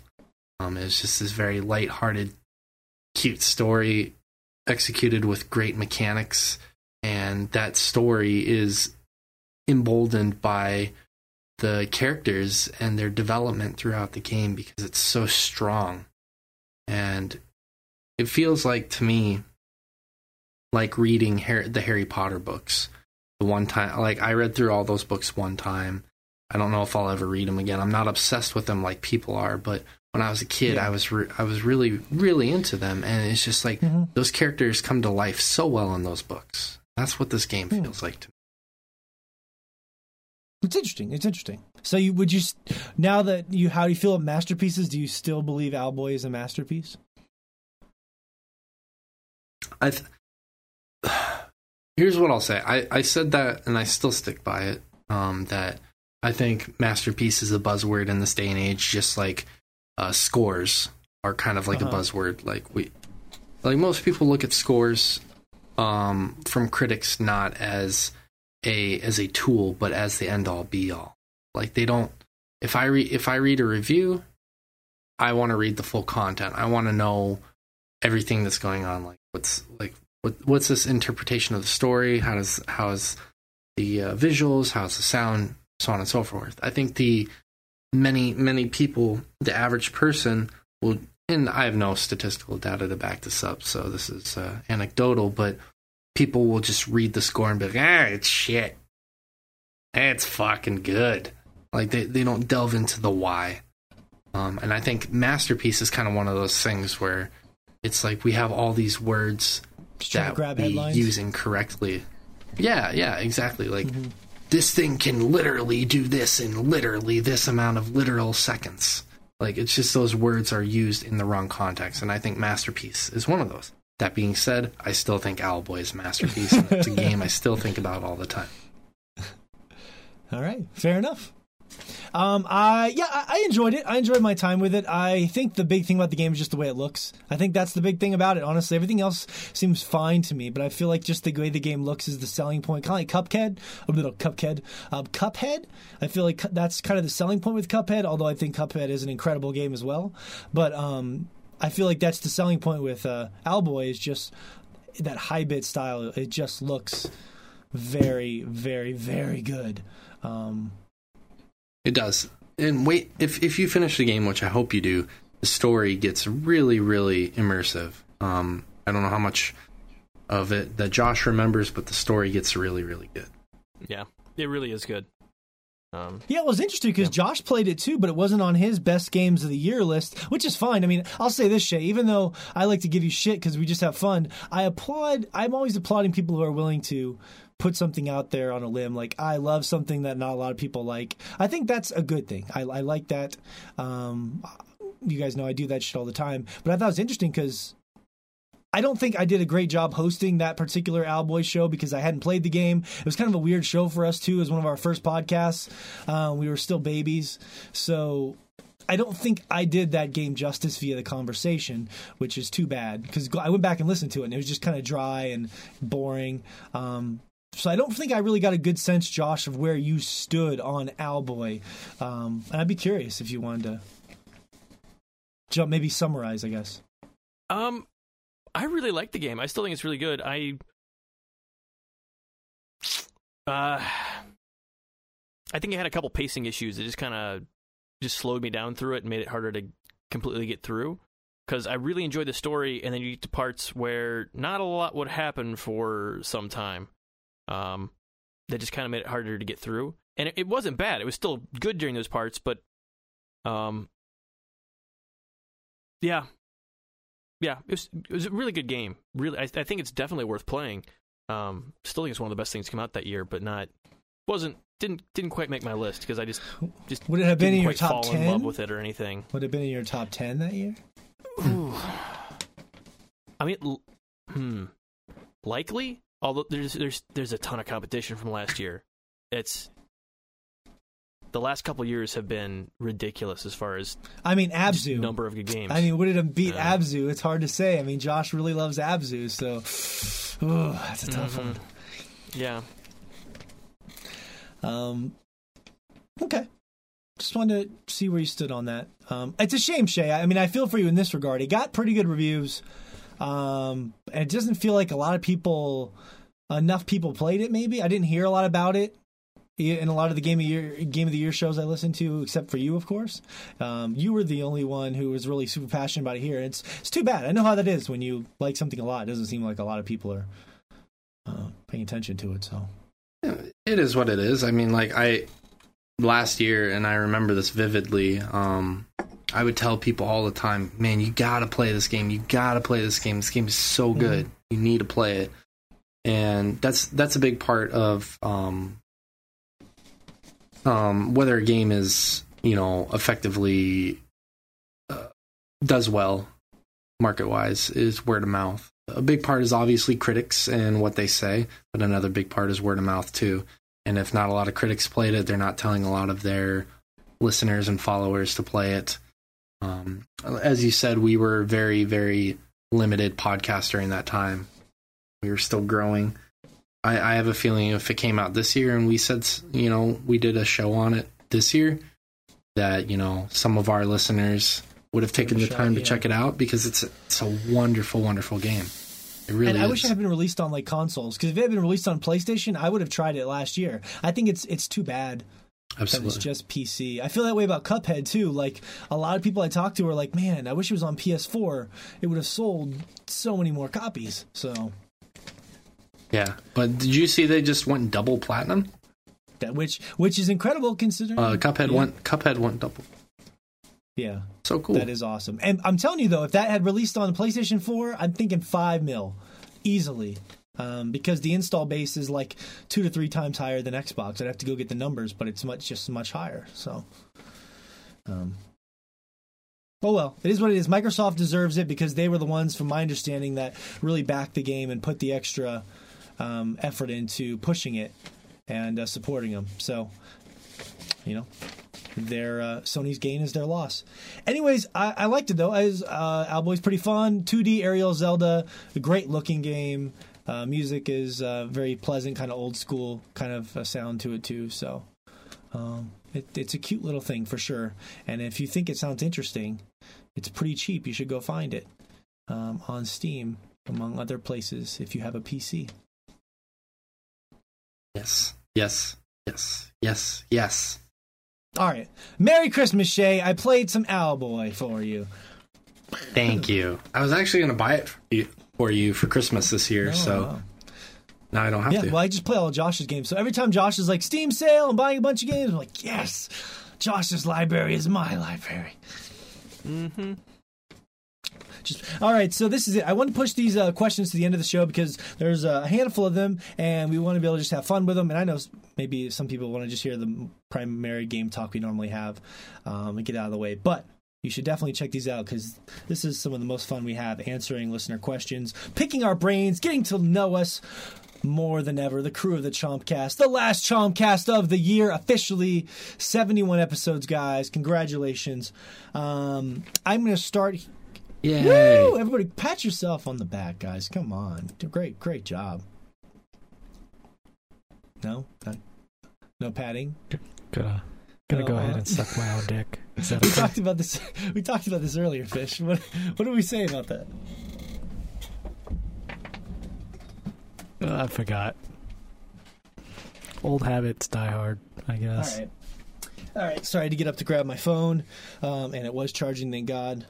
I can I No, can no, do it. I'm- I'm going I can to do do- it. I got them Well, up Or... no, no, that's good. Keep the keep the Twitter ones open, Shay. I was gonna um, slam through some of these Instagram ones really quick, if that's okay, before, before I forget. Perfect. Um, I wouldn't forget, but before my phone freaks out on me here. All right, so some really good questions from the Instagram. I will give credit to everyone who dropped them as well, and we'll go roundtable. Now, what we'll do for the sake of conversation is I will just throw these questions to each of you in in different variants, so I don't start off every question uh, with just me rambling on.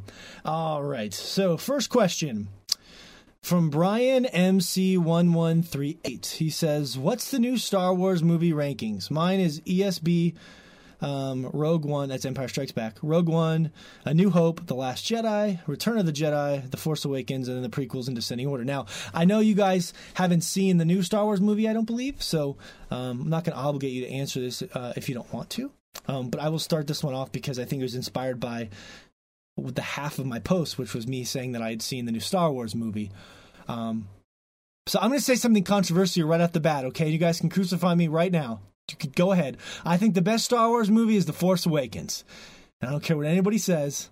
The Force Awakens is, is in my opinion, the best Star Wars movie. Kylo Ren. I love um, Rey. Played with Daisy.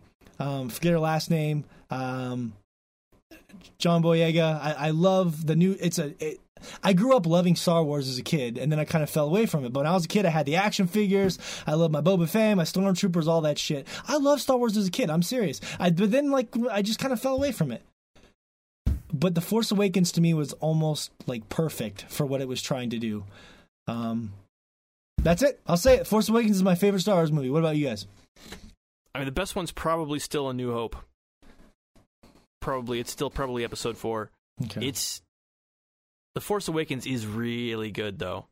Um, it's a whole lot faster paced too. So if you, you know, have done a lot of drugs in your teenage years, what are you trying uh, to, What are you trying to say? Start there. Um, instead of instead of trying to go back to the older ones, Mm, it, you know, just just start with the Force Awakens. And, yeah. well, yeah, for new generation. What about you? What about you, Shay? Um, it's a hard choice between um Star Wars First Contact and Star Wars Spock Returns. God Mm. damn Um, it! M- I'm a little I more really privy to like Spock Star Wars: The Wrath of Khan. That one's so good. Khan was such a good Star Wars villain. Oh Mhm. man. No, yeah. I mean, No, um, in all seriousness, um, two of those terrible jokes this show. I don't Mhm. really, I don't really remember episode four, five, and six that well. The only one I really remember well is four. Um, I was never super big on Star Wars. Not to say they're bad, just um, I wasn't super big into them. Um, if I had to pick one, I would either pick episode four or uh, The Force Awakens. Force Awakens was a great movie. I, I really enjoyed it. I know a lot of fans enjoyed it, and some fans felt that it was a rehash, but I liked it. And then I think episode four, obviously being the first one ever made, it was good. Yeah. Yeah. What about you, Fish? Um, I know a lot of people are gonna hate me for this, this the hardcore Oh, Star. Wars fans, but I really like Revenge of the Sith. I really oh, liked it. interesting. A dark horse from Fish. Yeah, uh, I mean, seeing Anakin Skywalker go through, you know, all his phases, and then Episode three of the pe- prequels, he's Yeah. he kind of yeah he goes down that dark side and it's very emo. Um, Yeah. I don't know. I, I really enjoyed that tragic type of uh, good Jedi turned to the dark side by um, things that he could not control, which is, you know, seeing his mother suffering, um, seeing that his, I guess, his lover at the time kind of die by his own hands. Like, all that stuff is had more emotional impact on me than what the other Star Wars um, were putting on screen. Plus, you were an emo kid at the time. You were. I remember you, Fish. You were young, Uh-huh. emo Fish. Yeah, definitely. You were locked in. Yeah. Anakin, I can relate, bro. so I. yeah. Uh, No, I, I think Revenge of the Sith gets a bad rap. It's actually pretty damn good. The problem is that if you hated the first two prequels, you're not going to feel as much during Revenge of the Sith because it's the same characters, right? It's sort of like even if the third one is good, if you didn't like the first two at all and they're not very, I mean, they're really not very good, then it's hard to feel that emotional connection to the characters. So maybe that's part of why people. But I, agree with you, Fish. Revenge of the Sith is actually pretty good. You can go look at the reviews for that movie; they're pretty high too. And I remember people genuinely enjoying it when it came out. So, um, we don't have time to rank them all, but thank you for the question, Brian. One one three eight. Um, Forrest, one more quick. Uh, oh wait, that's this is a comment someone said, but I'll read it because it's funny. They said, "I love the Last Jedi, but do you know what I love more? So many nerds collectively losing their mind over how much they despise the movie. I've never seen anything like it. I adore the Star Wars franchise as a whole, but I think a lot of us lose sight of the fact that despite how we feel, they're just movies." That's from Forest one two eight five. Um, I do think it's in, they're a very passionate fan base. That is to say the least. Um, yeah, a lot of them feel like they they've invested all this time into Star Wars that they feel like they have a hand in what goes on with the actual movies, and um, I think that's why George Lucas dropped that shit, man. That's Yeah. why he sold it. He was like, "Fuck this." He's like, I'm done. I, I'm done appeasing to fans. You know, at that point, if you're trying to please your fans, then you're not going to be making a, a, a great product or a original product. You're you're just mm-hmm. kind of making something that's very mainstream. I think the thing that did George Lucas in was that when he he always dreamed of the technology, right? I used to watch all these documentaries on how the original Star Wars and stuff. And my theory is that when he got the technology, he relied on it too heavily and lost sight of what made the original movies great. When he was younger and he made Star Wars, they were using like fucking cardboard models and shit and, and all these other tricks, and it was really character driven, right? And but he had all these dreams of all these crazy space battles and all this stuff. And he, LucasArts, of course, the leading edge of technology, right? They were one of the pioneers, if not the pioneer. Once he had every tool at his disposal, I feel like he just leaned on all those dreams of technical prowess and, and some of the heart and the character fell by the wayside. Because um, it was like 70% special effects extravaganza garbage. Um, Yoda doing backflips and God knows what else. So that's my theory. Just throw that out there. Yeah. Well, he also I mean, I think that's probably part of it. I mean, that's also part of the reason why he kept going back and messing with the original trilogy. Like, oh, we have new technology. Let's add CG shit into Yes. these old movies from the 70s. Because he would Like, have if he could why? have. Just because he, Yeah. he he couldn't stop himself.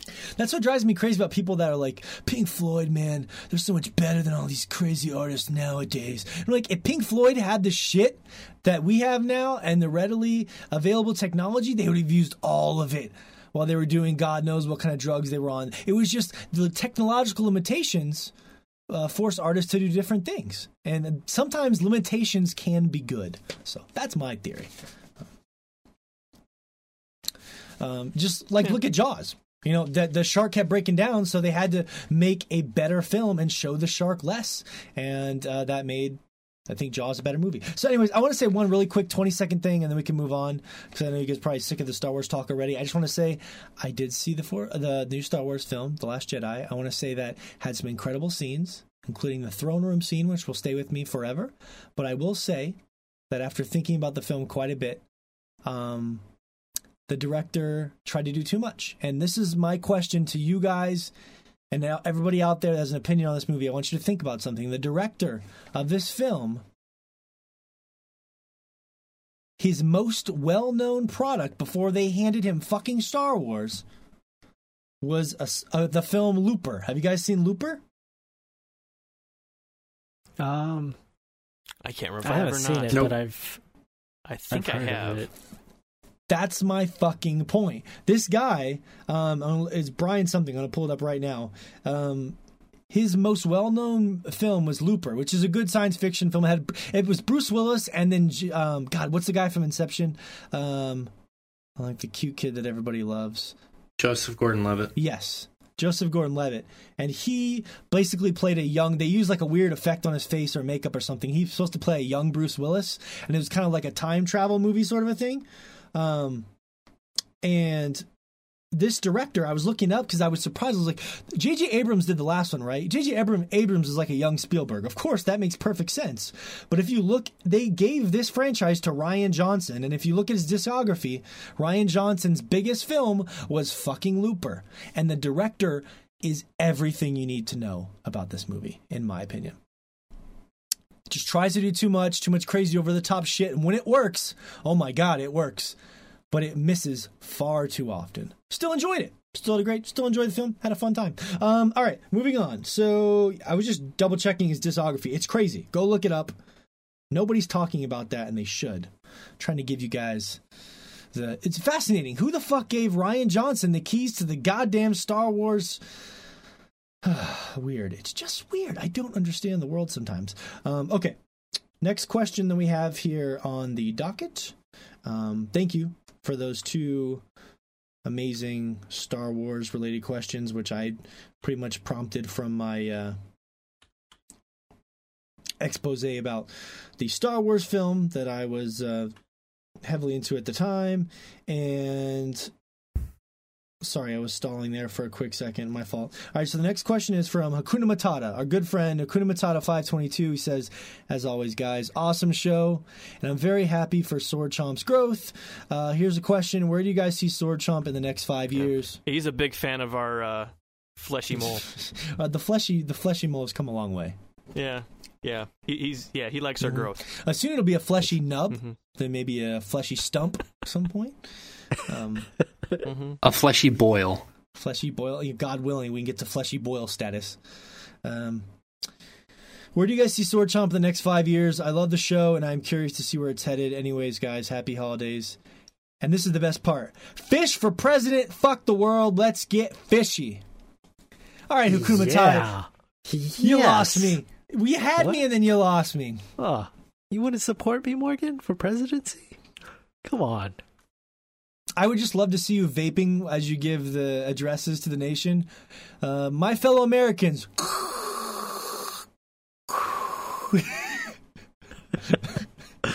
Yeah. Yeah, I would definitely do that. I'd be a very chill president. Make sure Yeah. everybody's happy. Mm-hmm. And of course, everything would go to shit because I don't know how to run a country at all. Well, you know, I, I'd like to think you'd be a better president than the one we have now. Um, so Hmm, Thank you. can only go up. Um, I will just say briefly here that you know we have some goals next year of launching a Patreon because we want to give people a special extra side podcast that only the Patreon supporters will be able to get, and that's as much as I want to say about that right now. And I'd like to just see it continuing to grow. Um, I'm still amazed that we're all together here as well because we had a podcast a couple years ago and people just started falling off left and right. So we're all still here. We're still standing. The biggest thing I've been working on to try and help us grow, both meeting people and and and putting as much time in the shows I, I can, is I remember when we had a good podcast, nobody was listening, and it was depressing because we were like, this is a good show, and everyone that listens to it really likes it, but that was a different age of social media and exposure and it just was really depressing to put your time and effort into a show that no one is listening to so we have a patreon we'd like to continue to grow and um, i think that's the biggest things on my eyes what about you guys i'll, I'll throw it open for them here if you guys want to jump in um, to answer his question Yeah. Yeah. Um I don't really want to say too much about it right now. I'm working on a project. Um Josh and I are working on a project right now. Um that it's going to kind of be like a side project of the Chompcast. It's going to be under the Sword Chomp name. Mhm. Um it hasn't been f- and nothing's been finalized. I, I really don't want to say too much about it, but that's in the works okay um, for for me and Josh here in the near future.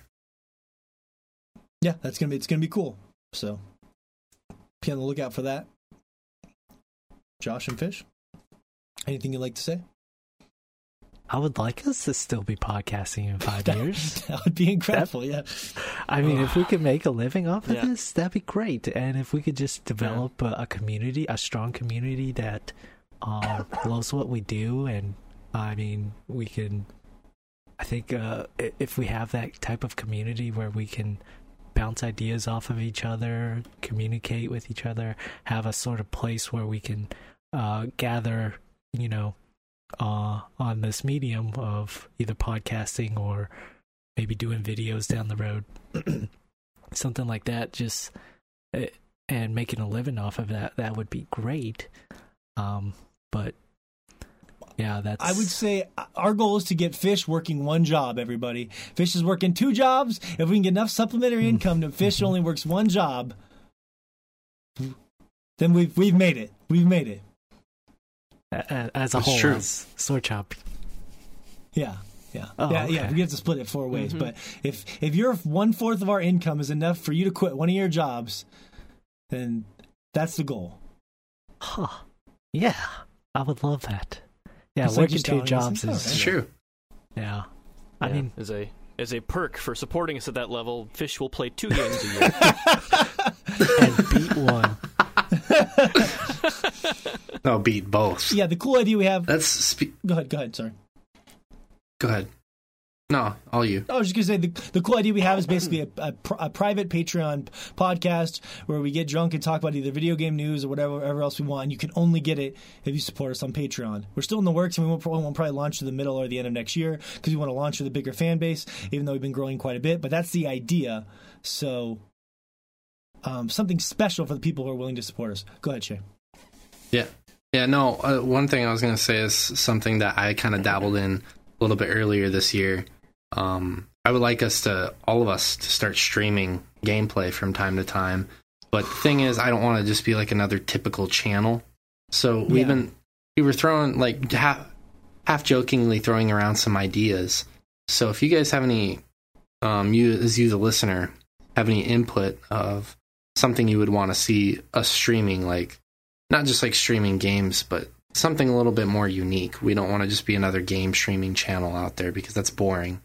Uh, if you have some ideas that you you would want to see from us, please let us know. That would be awesome. But yeah, we want. I think me personally, I want to do a little bit more streaming I think the other guys do as well. We just want to feel like we're doing something like that. It's more inspired rather than trying to meet the norm of what everyone else is doing.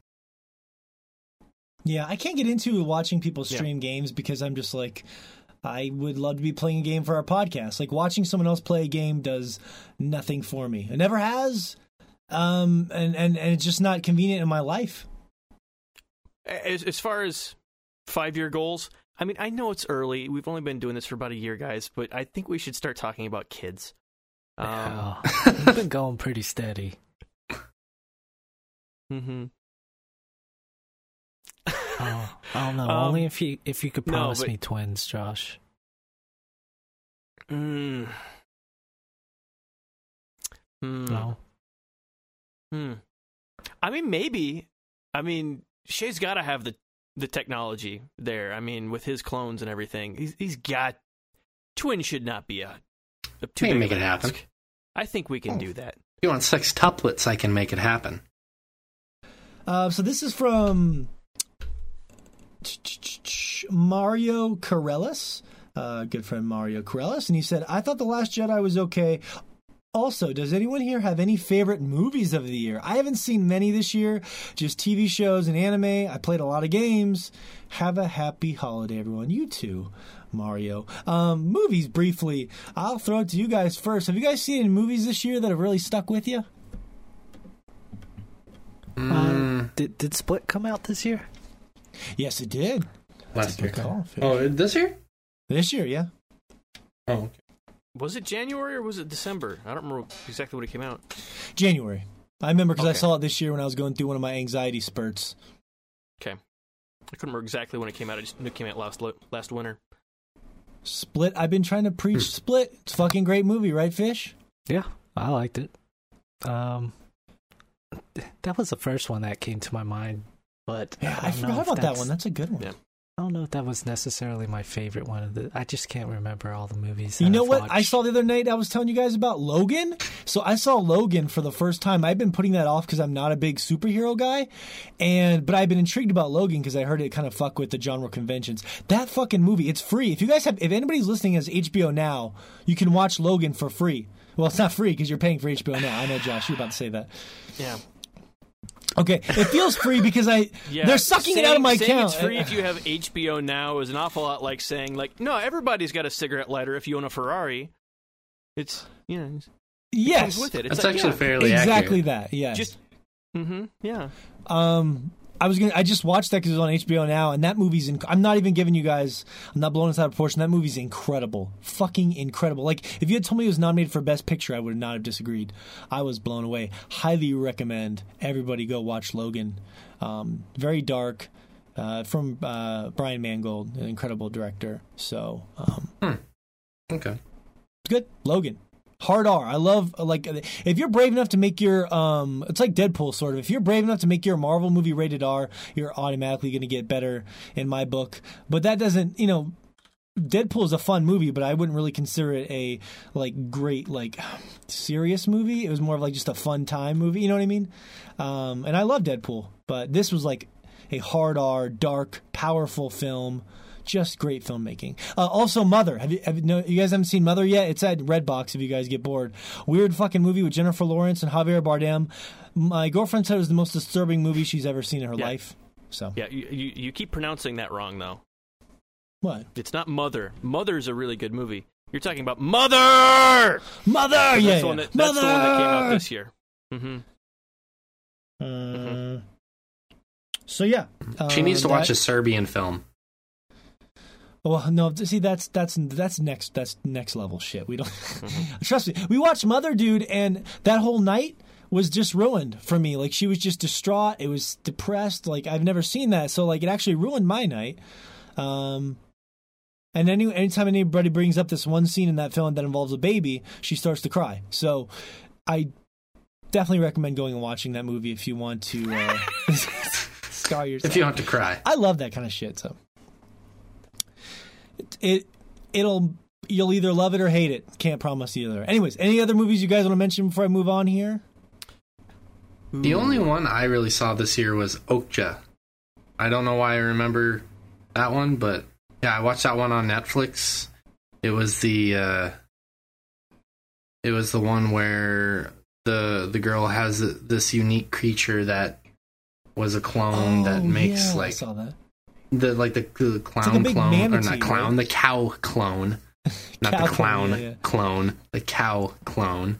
And um yeah, she has this creature and then they come back for it and uh, yes, and it's about her trying to uh, basically rescue her her pet, her her best Mhm. friend, her her you know her life companion, so to speak. So it was an interesting movie. That it was it was weird in some points, but it was also good. It was interesting to see Jake Gyllenhaal play a very different role from anything Yeah. I've quite seen yeah. him play. It shows just how versatile that guy is, and I think how underrated he is as an actor. Um, Yeah. Go see Nightcrawler. There- yeah. Jake Gyllenhaal is great. I haven't seen it Nightcrawler. yet. Need to see it. So good. Cool. That's all I can think of. I was hoping Fish would bring up that one movie he talks about all the time, so I could so we could fight about it because uh, he loves it and I think it's trash, but he can't even remember it enough to bring it up. So, Hmm. Help, help me remember. Come on. um, let me give you a hint. In the raccoon that has a rocket. Oh, Guardians of the Galaxy? Yeah. Yeah. you guys remember when Fish saw Guardians of the Galaxy 2 and he texted us and he's like, "Oh my god, guys, Guardians of the Galaxy 2." And he, That's just a fun movie. Like, I want to see that movie movie. It looks again. good. yeah, I saw it at the It's on drive-in. Netflix now. Oh, is it really? Mm-hmm. I need to watch it. yeah, don't put yourself through that torture. Don't do it, Shay. Shut up. Shut up. Yeah. Um. Ooh, let me think. Yeah. Uh. Hmm. You put that Kimi no finger away, Nawa Fish. is really good, and that one just got a Western release. What is it called? Kimi no Nawa. Camille. Oh, okay. It's really good. Hmm. Really good. You should try to find that while you're in Japan somewhere. Shay. Okay. Uh, Okay. It's, yeah, it's really good. What's it about? Um, the, I mean, the premise is bizarre, but it ends up working really well. It's, um, it's about like a two people who end up swapping brains who have never met before. hmm Like they'll occasionally wake up and just be in the other person's body, um, just with no explanation of it. Um, and That sounds the cool. story, The story unfolds from there. Um, Most of the time, Yeah. people wake up next to Shay with no explanation for it, so it's kind of relatable. Well, Josh gave me a a, pity Cosby laugh. joke, really? No, no, no, Josh. This is not a Cosby joke. No, dare Kind of was. Um, no, I just mean they didn't. But nah, I don't like. I don't like you guys framing it in that way. You're the one who said it. Well, you know, did not mean it in that way. Um, so that's a lot of the movies that we watched. Those are the first ones that came to our mind. So hope you enjoyed that random discussion. Yeah, I think Split is probably my second favorite of the movie of the year behind probably Logan personally but yeah great for unbreakable fans. Uh, lizzie mueller says totally new to the game but better late than never. Super pumped to catch up with the podcast and listen in. In terms of game of the year what game surprised you this year? Anything out of left field or that you felt was a diamond in the rough? So this works because we don't have a best surprise category in the game of the years. So let's just pretend we're giving out a dagger tooth for best surprise Yeah. Biggest surprise for me, definitely Cuphead. Yeah, that was mine too. That was mine too, Fish, because I didn't think it looked Oh, good yeah. at all. Yeah, Yeah. I mean, just seeing the the still frames of it, and even seeing let's plays of it, uh, previews of the gameplay. Like I didn't quite understand that game, and Yeah. I- yeah, you you just have to have that screen in front of you, and you have to have control of Cuphead to really understand that game, and then seeing actually playing through the levels and seeing how the boss animate and hearing the music and dying over and over again like You gotta walk a mile in Cuphead shoes, hmm not Yeah. Mugman, because fuck Mugman. Mm. Cuphead, i never met mugman man. He's, I wish I he's, did. Yeah. he- not a fan. Yeah. No. Those those spots fish where there was only one set of footprints, Mugman was carrying you. Aw. Oh, don't you don't you deify Mugman. Don't you deify Mugman. Mugman saved me Cup from Prince. the devil. Mm-hmm. Yeah, I, that was mine too, Fish. So I won't expand further on that. I didn't think it looked good at all, and it's one of my. Uh, it's definitely my top ten games of the year. We'll see if it makes the top five. Bada Yeah. bing, bada boom. Yeah. Mhm. Josh. Um, I wouldn't put that in there because I expected it to be all right, just from Mhm. what I saw going into it. Um, hmm, that's a tough one. Um, Mm-hmm. uh, I I don't know. Not so much that I wasn't expecting it to be good going into it because the premise looked so good that I, um, but was not expecting it from anywhere, and then all of a sudden, it's pretty much it's it's about to come out. Uh, the Mario plus Rabbids Kingdom Battle Oh yeah, yeah. had, had no idea that that was even a thing until E3, and then it's just oh by the way, it's going to be out very very soon. A couple months. Yeah, pretty Um, smart. Yeah, and that I, I I loved that game. Um, and it it just came out of nowhere, and that was definitely a good surprise for this year. Um, because I was that was not something I was looking forward to at all coming into the year. Uh, it just kind of just kind of showed up. So Good choice. What about you, Shay? Um, I would say Hellblade, and the reason why I say Hellblade is even though I was super excited on it, because it was an indie developer, and my track history of liking things that are relatively unknown, I was half expecting it to be like a game I was really excited about, and just turn out to be a less than favorable experience, and I was utterly surprised at how good that game is. Um, playing it and clearly how much time and attention the developers put into that game in terms of graphics, in terms of replicating uh, the feeling of having psychosis, all of that. They clearly put a lot Yeah. of time into it. So um, we talked about that last I week, think a lot so we don't need to go depth. I think a lot of people would agree with you for sure. Uh, that's a, that's a good choice. I will say uh, it wasn't an indie developer though. It was Ninja Theory. They're pretty huge. They're con- Uh, they're well, they're considered right now to be indie. Actually, it's considered to be an indie game ba- based off of my research. Eh, Based off of my Mm. research, yeah. Well, let me link you real quick. Give me a minute. Okay, Go ahead and- send your links. Go ahead and talk, and I'll link I do, I, do, I do not think of Ninja Theory. Okay, uh, next uh, comment or question. Thank you, Lizzie. Uh, t- t- I don't know if I said her name, Lizzie underscore Mueller. If I didn't, thank you. Um, so yeah, that that's a good one. Um, let's see, Gil Beasy skit. I did not like this movie after the first viewing. It, uh, it was messy and didn't feel like a Star Wars movie at all. After the second time, I knew what to expect, and now I love this film. So that was somebody else commenting on the new Star Wars. Um, okay, Sector Seven Item Shop had a comment here. How have your views on gaming changed since you all first started gaming? As in, were you when you were kids? Was it purely for fun versus being a teenager as a means of escapism? Um, how did you view how do you view gaming now? Do you guys play purely for the study, the enjoyment, etc.? What is everyone's favorite game? Okay, there's like ten questions here. Let's just take the first one. Um, so as like gaming now as opposed to like playing video games when you were a kid. Um, I go ahead, Fish. Were you gonna say something? I saw you leaning forward. Oh, I was just gonna say, um, ever since we started the podcast, like, I mean, we had our other podcast years and years ago, but playing those games was more of like, it was like a group effort of, okay, this game's coming out, so we're all gonna play it, and then kind of uh, uh reviewing it a little bit and getting our thoughts about the game. Um, but back then, I didn't feel the way I do whenever we started this podcast, where we sort of branched out and started playing um, games that were more exciting to us instead of following a set, you know, release date and um, Yeah. yeah, just finding games out there, um, and just being more smarter about like seeing trailers and um, hearing different opinions of people in the press um, and just kind of forming your own opinion. Like that's something that's kind of grown on me. Like I started listening to podcasts um, maybe two years ago at this point, but um, yeah, just I, I've I've I wouldn't say I've grown more critical about games.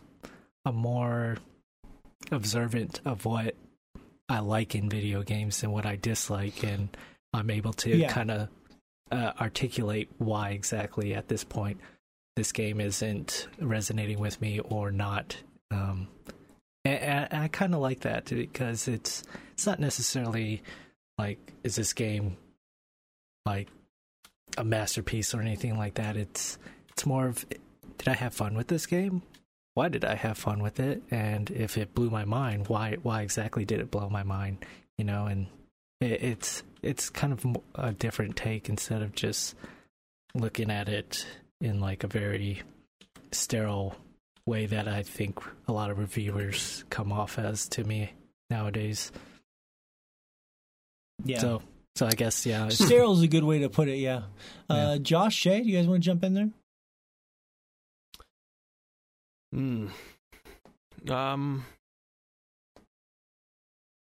I don't know. I mean, I used to play games more for the challenge, um, like much more difficult games. I, I don't know. Not, not even that. Like, I still play some fairly difficult games, but like playing games specifically with the intention of 100%ing them was something that I used to do fairly often like going into a Final Fantasy game, going into a Kingdom Hearts game. Oh, I will get every item, see every cutscene, do all the things, and that's not not a thing I do so much. Um, unless I just my game really, just like really really speaks to me. Connects with Um, you? Yeah. Yeah, that's just that's that's not a foregone conclusion the way it used to be. Um, I've kind of I've really really toned that back. Um, Yeah. compared to how I used to be. Yeah. So- when you're a kid. Yeah, that's true. hmm Yeah. Uh, Shay? Yeah, actually, I didn't really think and I had changed anything, but Josh actually resembles pretty much my thoughts now. Is that um, yeah, pretty much how I approach a game now.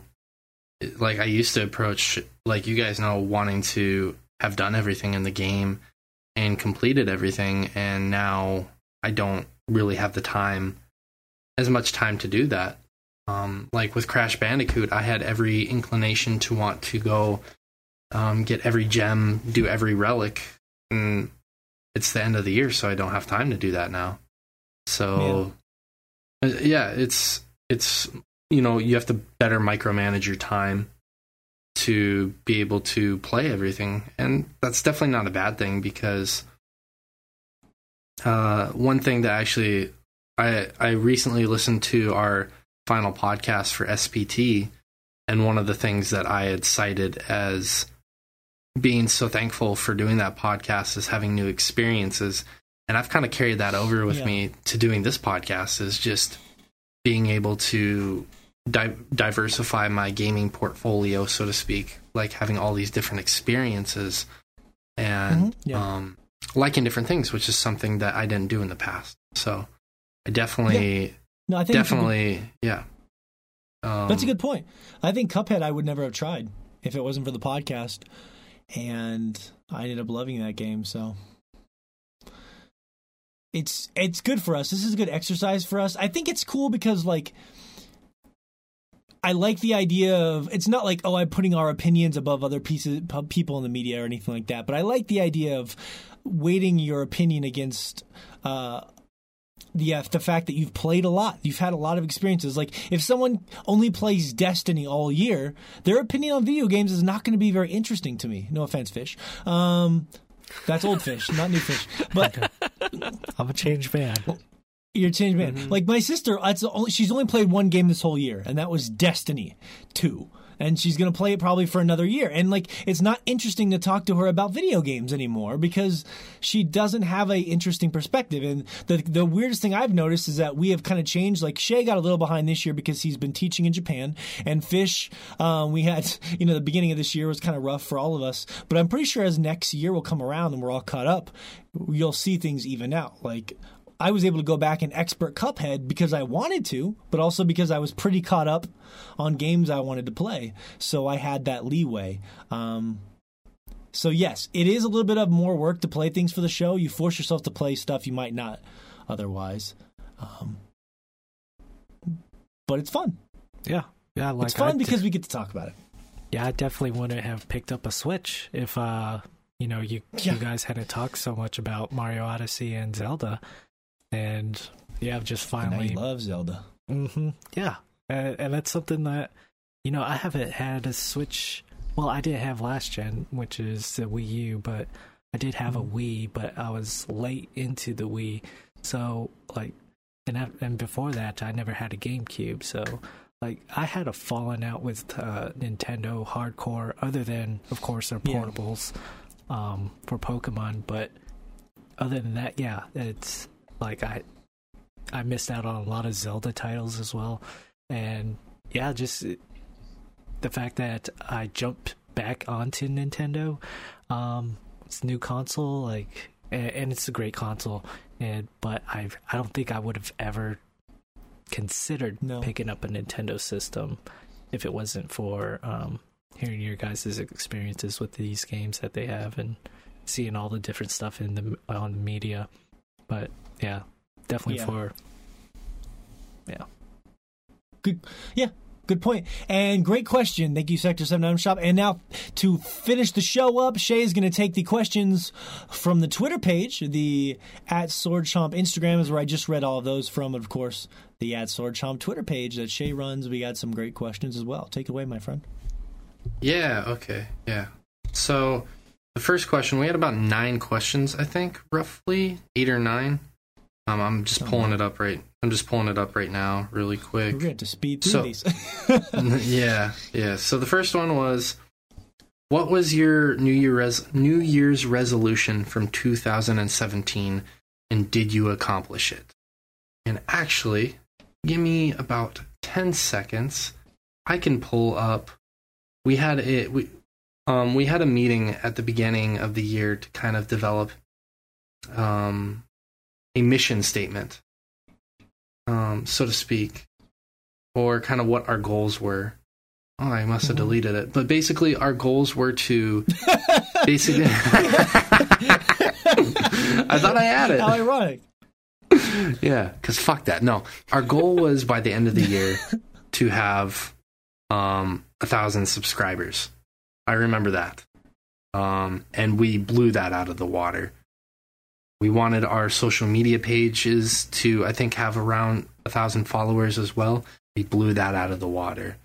We wanted to um, get a Patreon page set up, which we haven't quite had time to do that, but that's okay. Um, we wanted to basically set up our YouTube channel. Um, I've got that flowing now, so that's good. We wanted to get ourselves out there on as many media platforms, or not media, as many, yeah, as many media media platforms as possible. Um, we're still working on that, but we we got ourselves onto Google Play this year. Um, When tons of people tell few- me that they use like app programs that grab our RSS feed. Like I know a lot of people say they use like Podcast Republic and Pod um, Kicker and Cast Stitcher Addict, and there's all a- those. Yeah, there's a ton that just grab our RSS feed that I learn every day. So Yeah, yeah. So, I mean, there are those. I think the ones that I would particularly want to get us on would be like Spotify, um, primarily Yeah, actually that's a big one. Spotify. Yeah, but I get people And saying then- use Spotify every day. So yeah, and then I think our other other main goal was to get some merchandise, which um, we haven't quite done that yet. We we've talked about it earlier this year. Um, we will definitely be looking into that going forward. I know we want to definitely make some T-shirts and some stickers. We've had some sticker ideas since last year that we want to get on hat uh, on stickers and stuff. So we would definitely like to make some merchandise. And I actually, again, if there's anything you guys in particular would want to see merchandise wise from us, um, yeah, please let us know. But yeah, do you guys have anything you want to add to that?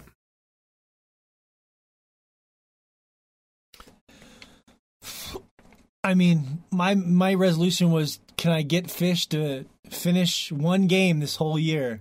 That that was it really, and I succeeded um, because I think he's finished. He's finished three or five four. or six games now. Yeah, Oh, yeah, five or six. That's Yeah, true. Several. And several games he almost finished um, before falling asleep. So you know he's he's come a long way. Um, but yeah, I agree with everything Shay said, and like my personal resolution was just to stay alive because I had so much anxiety at the beginning of the year. I thought I was dying constantly. It was like a horror. It was like the worst time of my whole entire life. So I was just hoping that I'd be able to sit here and be alive and happy with my kids and my family, and Yeah. do, do the game of the year show and just just be here. You know. so Yeah, yeah, because I mean that was right around the time 2017 came out, and that was that was fucking terrifying. yeah, So- it was. It was. Yeah. No. Yeah. hmm Outside of the video games industry, yeah. hmm Yeah, Tw- the, Yeah, the this- gaming industry in Definitely, this, 2017 this was podcast amazing. has kept us grounded too. Yeah, Yes, Yeah. holds friendships together, gives us a common ground. Um, it's fun. It's almost like being in a band in a lot of ways. Like you're kind of doing something, creating something every week.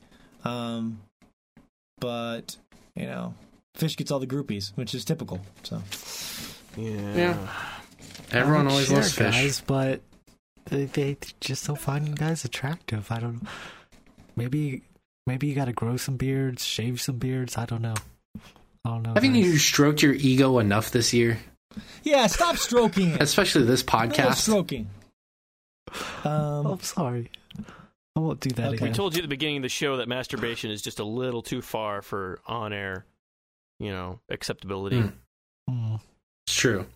Yeah. So Mhm. that that first comment was from Tony D. Um, the next comment is from Mortuary Waltz. Interesting name. I like it. I like it. Um, so this person asks, "How did you get your name Sword Chomp and Chompcast? Was it because of fish?" No, it was not because of fish. Good question. So we talked about it early. Um, I think earlier this year or at the be- end of last year. Um, we were throwing around ideas for a few weeks in, at around August, and we just were not coming up with any names. Like nothing was sticking. We didn't want to go by our old moniker, and I just I remember this actually very vividly. I I was just throwing words together.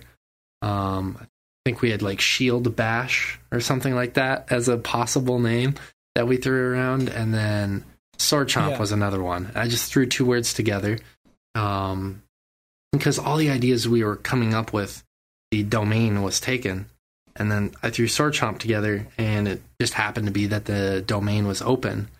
And uh, as I've said in the past, it's kind of developed more for me personally into something like, um, basically, it represents video games. Um, like the sword would be um, representative of a video game, and we just we're voracious and we want to you know chew through them, get through them, so we can talk about them together and with you guys, um, the community.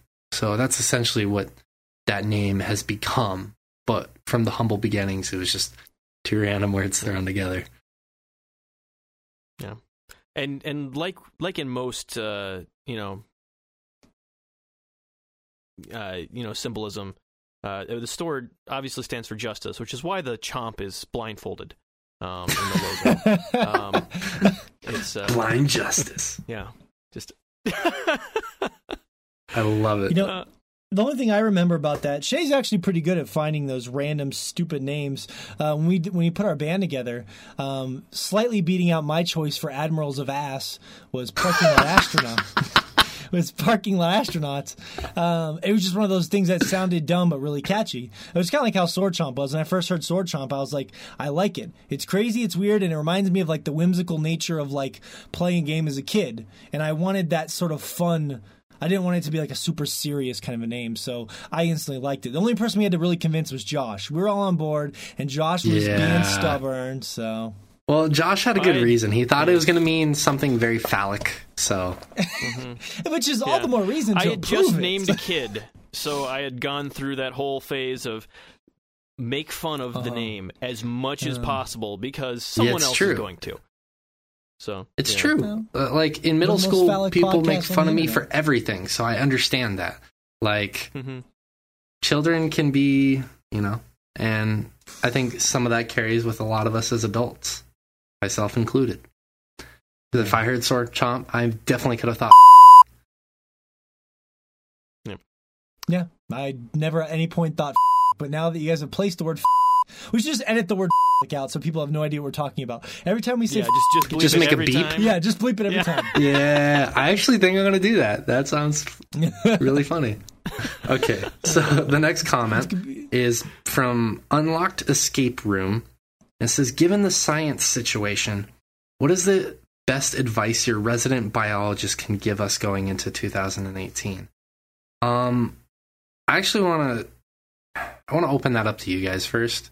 I'll I'll save my thoughts for last. What do you guys think in terms of, um, in terms of our government kind of uh, making it incredibly, incredibly difficult for scientific facts and information to get out there with both the net neutrality issue, with the fact of what they've done in, in the government with like the EPA and all those things. I don't know how much you guys know. What are your guys' thoughts on it? I don't think I have a super intelligent opinion on this. I would just say that briefly. I think everything kind of goes in ebbs and flows, and I think this is a downflow. And I think that um, as things change over time, that it will go back up in a positive way. I hope. I'm optimistic, as Malcolm says in Jurassic Park. Life will find a way. I'd just like to say that for every question. Doesn't matter what it's about. That's my answer. Just his answer to any question we ever get. That somehow, yeah. It's it's yeah. It works for everything. It's a one What do size fits you all. What do you think of those people getting abortions? Life will find a way. It kind of works. It work well. It, He'll fight back. oh no. Um, Sorry, I had, I hadn't made one of those really bad jokes for a long time. oh, I was due um, for so one. yes, I like you said, different regimes and whatnot. I think we're it's going to see um, some issues now, but I like to be optimistic that it's all ebbs and flows and it will go back up in a positive way. That's my answer. Hmm, okay. What about you, Fish? Um, I just wish that the people just would be more proactive, uh, and more, um, not educated, but um, just in the know of what's going on with our government.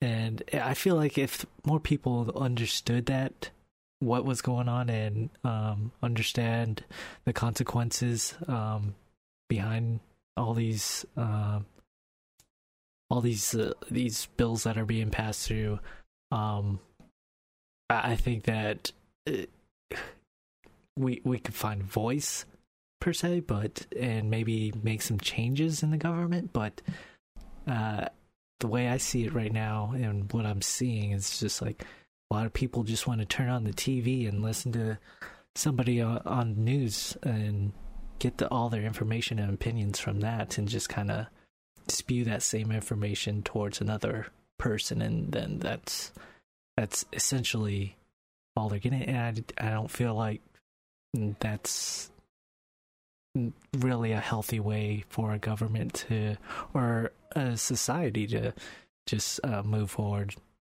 from that. I, I feel like people need to be more proactive and find the things that matter to them and And it, yeah, and, they informed. have- yeah, just be more informed, essentially. And I feel like if people are more informed, there could be a bit better changes out there for us as a whole. Because right now, it's you know the way net net neutrality is set up. It's it's to make these big co- corporations have a way of uh, essentially monetizing the internet and making themselves more money, you know? And like that stuff scares me that people can let that stuff go and not give a shit about it sometimes or just don't know about it. This type of stuff. Yeah. And Definitely. Definitely. And I, I'm not sure if it's so much that people don't care about it. It's just like people don't really know what to do at this point, which I think is why Yeah. you know this question is being asked in the first place. Like, what what do you do about net neutrality? Absolutely. Yeah, I agree. Um, what about you, Josh? yeah. Well, I mean, I mean specifically in the next year, because Congress can overturn things that the individual executive departments um, mandate, which is what's going on with net neutrality now with the FCC. Um, if you don't like the way your congressman, uh, uh, if you don't like their opinions on net neutrality, vote for the other guy. I mean, it's it's it's something that it, may take a little while, but I mean, it took us a while to actually get those protections in the first place. I mean, really, we should have had them a decade ago, and it took until Two Obama years ago. before we, the FCC did anything um, to to help protect the internet. Um, so I mean, it's it's something that I mean, if- even from what I'm seeing, public opinion is already fairly decided on it. It's not. It's not even.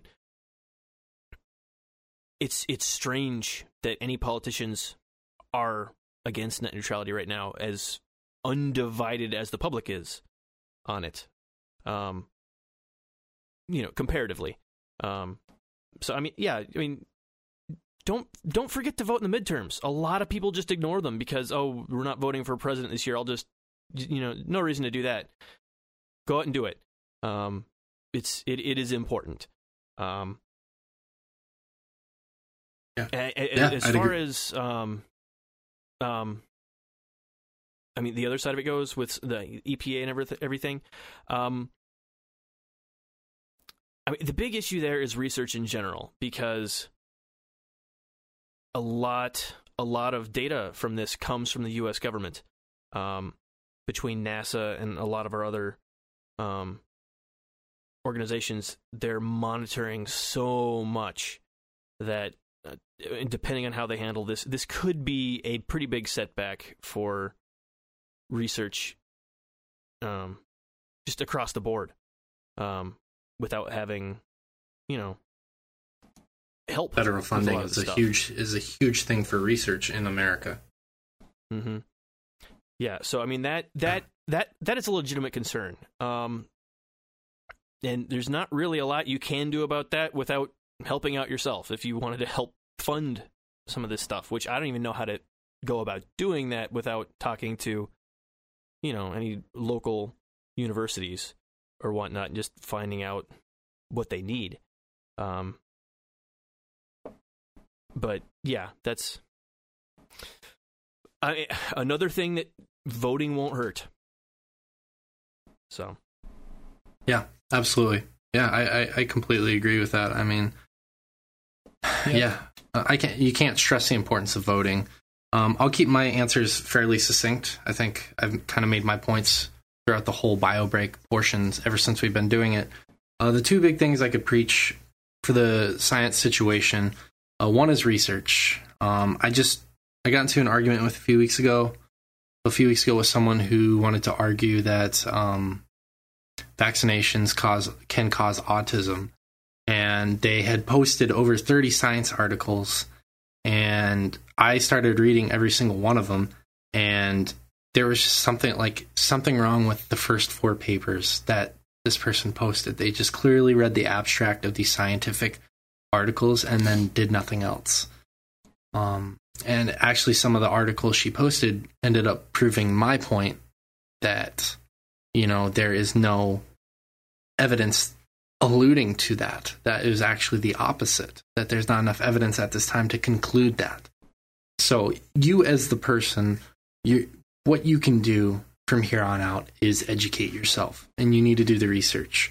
You need to whether it's a news article whether it's a sports article whether it's an article about the best way to brush your teeth something scientific you need to do the research you have to do the Fish research orgies, anything. Do the research. Right. Yeah, like honestly, that's true. Morgan had posted that fish orgies article, and I the first thing I asked him was, Yeah. "Is there a if scientific I hadn't seen it with my own eyes, I wouldn't have believed it. I asked him, I was like, "Is there a scientific article backing this up?" You know, because I want to be able to read that stuff, and I want to see their methods. I want to see their results. I want to see their conclusions. Now, the average person may not have all that terminology and it may be very dry for them, which is why some of those articles like we read today exist. That's fair. But you need to know who's funding that research. You need to know who's doing that.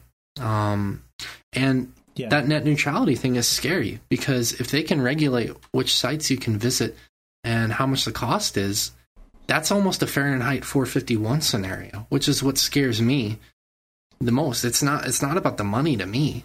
It's it's about they can control which information we can and can't see. And this isn't a conspiracy theory thing. This is this is it's real. You know, they can they can control and if if you know, for instance, Verizon chooses that they don't want to make some sites, you know, a priority, those sites disappear. That can even influence this podcast. Yeah. You know, that's that's that's huge. So research is a big thing. Like Josh said, voting is a big thing. And honestly, this is kind of a little bit tangential, but empathy, I think, is another really big thing you can do for yourself going into 2018. If you if you are on one side of an issue and you feel polar opposite of someone else, you know, be empathetic, be understanding, and how that it's applicable to science is we don't like there are very few things we know are 100% concrete, like Newton's laws. We know that we know those. Like those are things we know. Pretty much everything else in science we really don't know. We are learning. We have theories. We have um, significant uh, statistical significance that alludes to or points to one conclusion, but that doesn't mean it's fact. Knowing that going forward, when you're talking with someone, one of your peers, just think about it from their point of view. Don't call them names. Don't say, well, you're a left wing, blah, blah, blah, blah, blah. Just realize there are two sides to every issue, if not more. Be empathetic of your fellow person. Realize that, you know, we all are struggling with what's going on in America and the whole world. So I'll get off my soapbox. Uh, thank you, Unlocked Escape Room. I'll make this next one very brief. Clark Nelson, or one of our good buddies, asked, What is our faming, favorite gaming moment in 2017? I'm sorry, Clark. You have to wait for a week, as we'll answer that next week. Um, Almost, yeah. yeah, yeah. We'd love to, us- but we're gonna have hours of it. So Yeah, exactly. So, uh, NTFTT Pod, um, uh, our good friends, they do a podcast as well. Check them out. Uh, we had them as a, one of their hosts as a guest host earlier this year. Tony, uh, good dude. They asked us what was each of the hosts' worst movie or video game memory this year. Also, what retro character do each of you want rebooted for the new gen? So we'll start with the first one. Make that that can be a quick one. What was each of the hosts' worst movie or video game memory this year? Uh, Morgan. Uh, that's easy. When Fish abandoned me to play Destiny 2 with his coworkers and he said that I wasn't good enough anymore.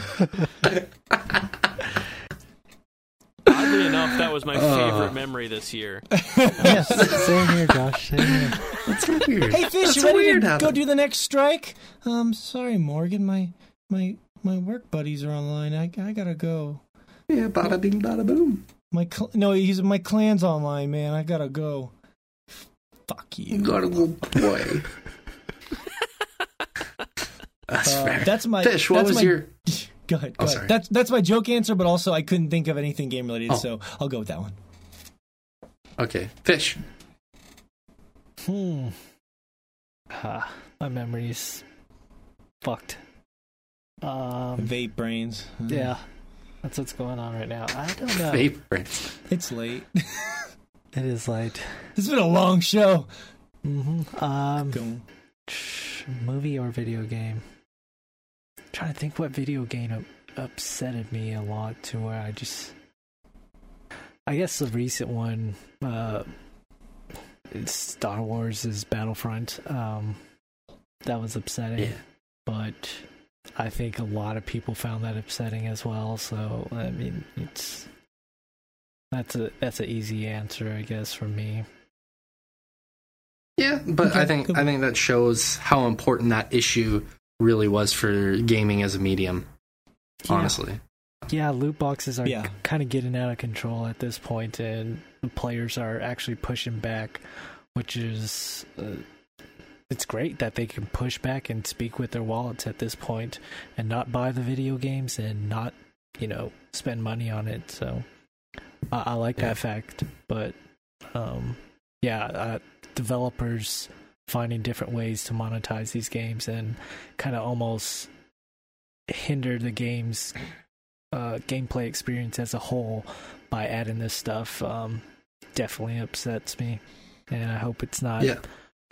It's not the same thing that going into 2018. Maybe, hopefully, they uh, restructure their way of um, making money in these video games. I, I don't mind if they're making more money. I just wish that they didn't ruin these games uh, with these loot boxes at times. absolutely. You you don't want a game to feel like a hollow shell, and all the meat of the game hinges on you spending an exorbitant amount of money.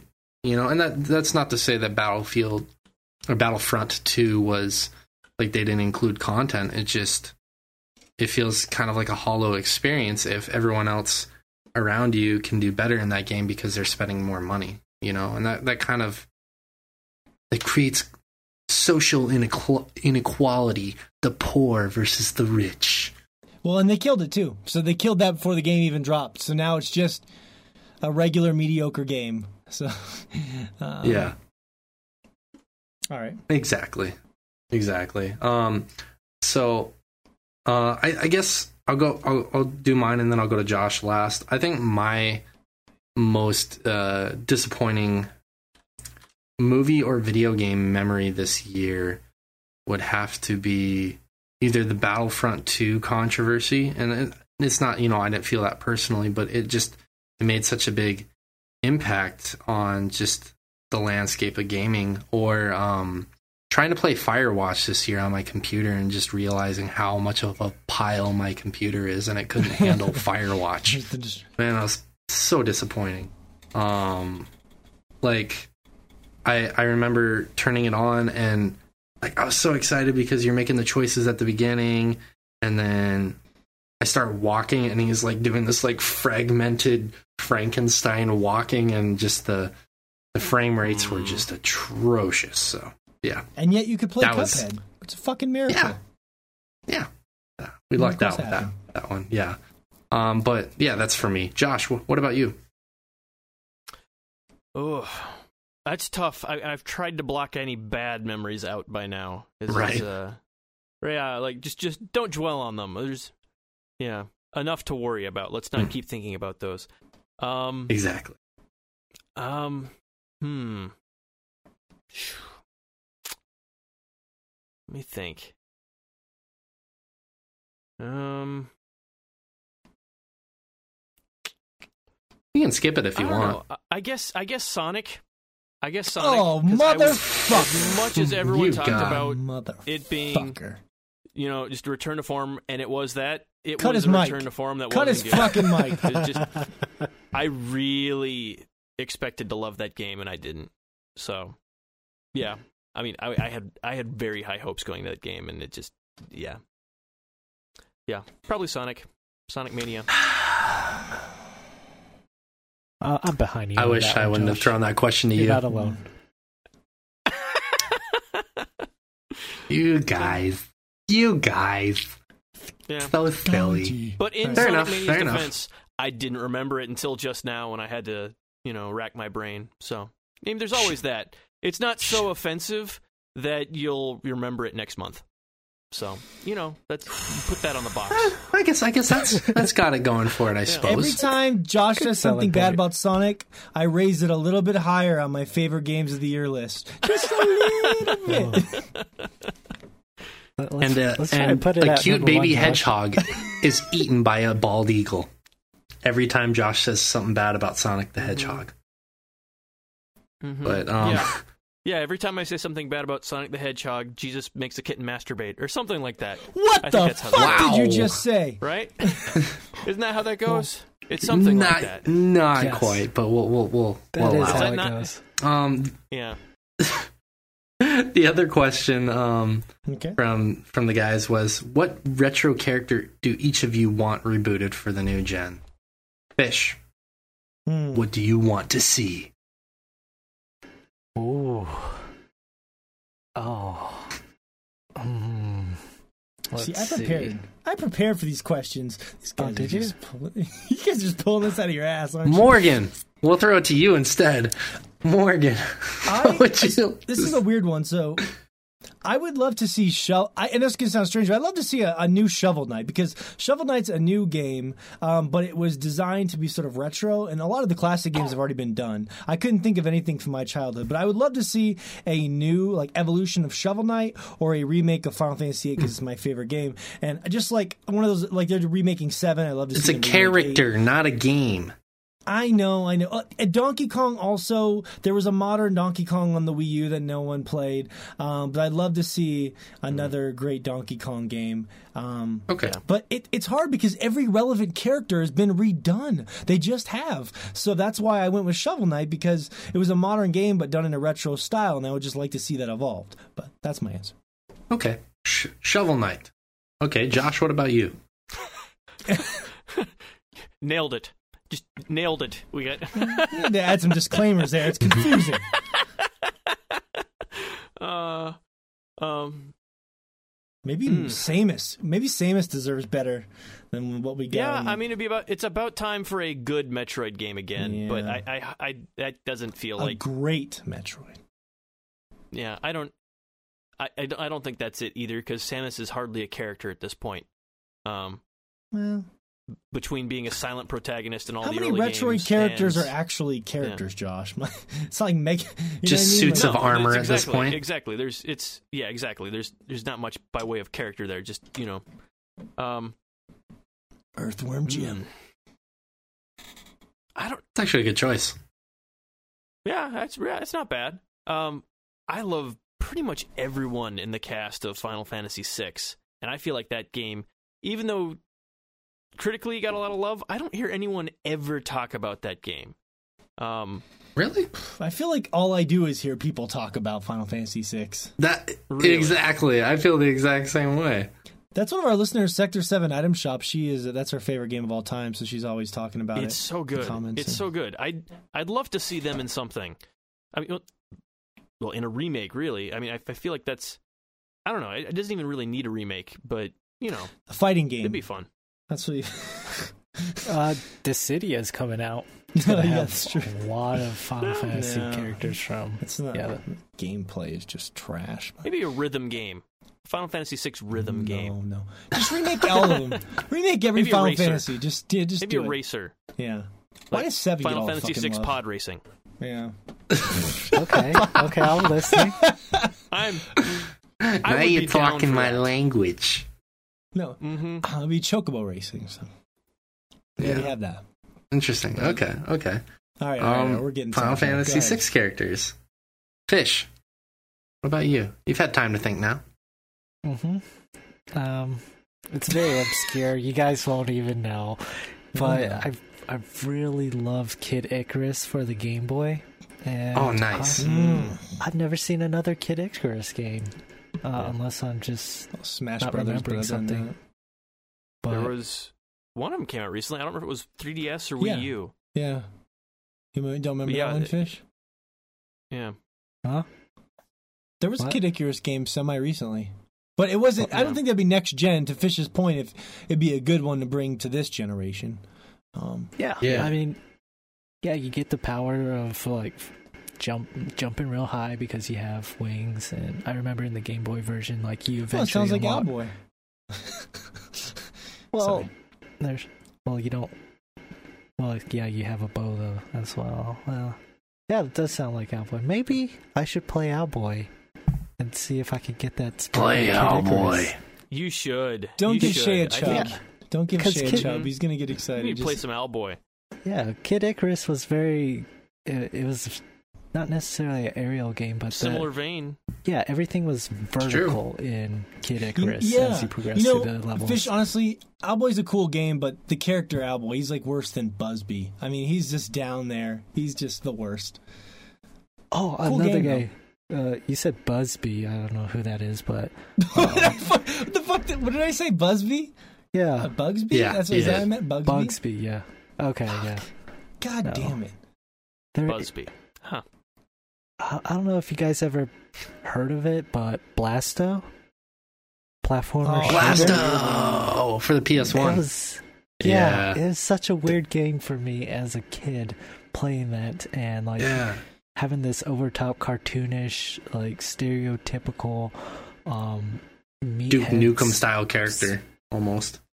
Yeah, but more cartoonish yet and more PG and corny at times. But he- like Yeah.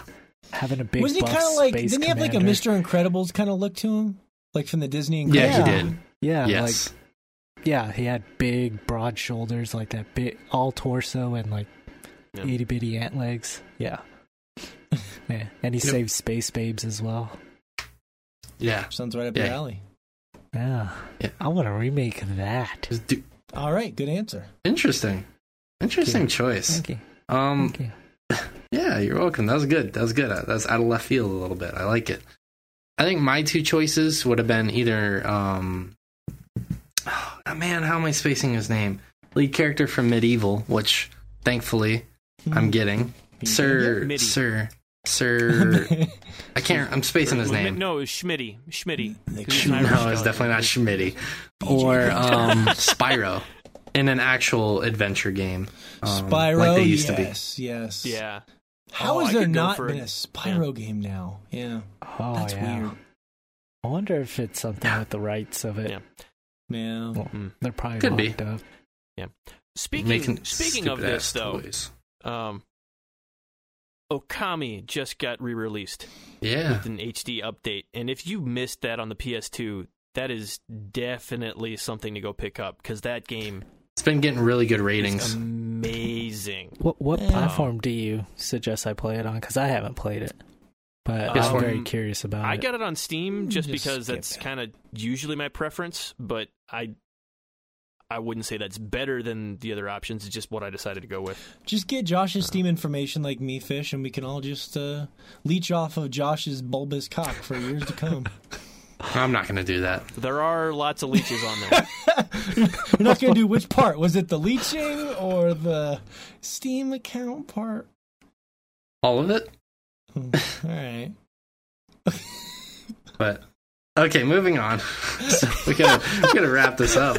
We'll wrap this up someday. This podcast is gonna be really long. A lot of editing. You editing. know, sometimes as the word Morgan's as the never words, wrapped it up. As, oh, as the words bulbous That's cock were true. coming out of my mouth, I was like, I kind of want that back. I always want Josh's bulbous cock back. You've been asking me for so long. You're not getting it back. It's just no. Ugh. All right. wow. Um. So Judge Greg. side Greg, effect Um, of Judge Greg, um, asked us a question. What game would you consider your guilty pleasure? That game that just Mm, you don't want I anyone to know pretty about. easily. Um, all mobile games for me are generally a guilty pleasure. Uh, Yep. S- same answer. and then yeah, so anything mobile, and I usually feel sick about it a couple months later when I drop the addiction. Every single mobile game this year, I feel gross about. Um, Yep. So I agree with that. Yeah, like I can't, I can't, I hate admitting this, but ever since you t- the day you told me about the Elder Scrolls Legends game, I've played it every day, every single oh, poor day. thing. Yeah, it's it's a guilty Even, pleasure. now. even Fish grabbed Yeah. his head in shock, and Fish is the most Yeah, well. addictive person I know, and he just It's true. Every day, Shay. Oh my god. Every that- day.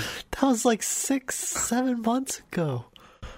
no. I know. It know. was like four months ago or something. Yeah, it was four months ago, but it was after I got back from the Philippines. But yeah, like every day. I should never have told her about that game. It's all my fault. It is all your fault. What about you, Fish? What's your guilty pleasure? Um, I share the same sentiments you guys have towards mobile games. Like, yeah, after getting over the addiction with it, uh, I kind of have I'm left with like this regret of man, why did I invest so much of my time throughout the day to play those games? You know, but of course, uh, it was just you know sheer boredom and trying to find something to do other than like scroll through news feeds or whatever. Um, but I would say Destiny 2 is probably a guilty pleasure of mine at this point.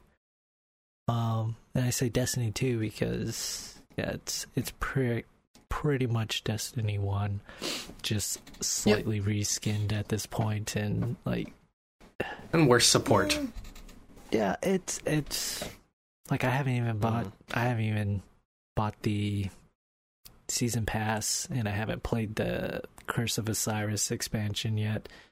And I don't have this need to want to experience it at this point. Like, I, I love the community of uh, Destiny and uh, I love Bungie as a developer. Like, they, I feel like they they're one of the few developers out there that really reach out to their community and get feedback from them and implement it into their games in a way that um, makes both sides happy. But um, I feel like they're they're kind of like in this weird state at this point, and I feel like Activision had a lot of their hand in it as far as like what to add into their game, uh, like loot boxes and loot boxes and stuff like that.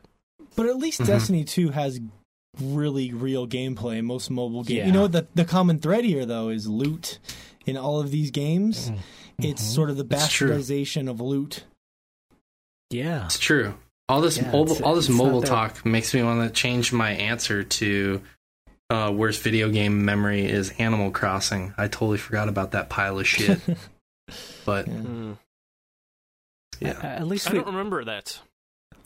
Yeah. yeah.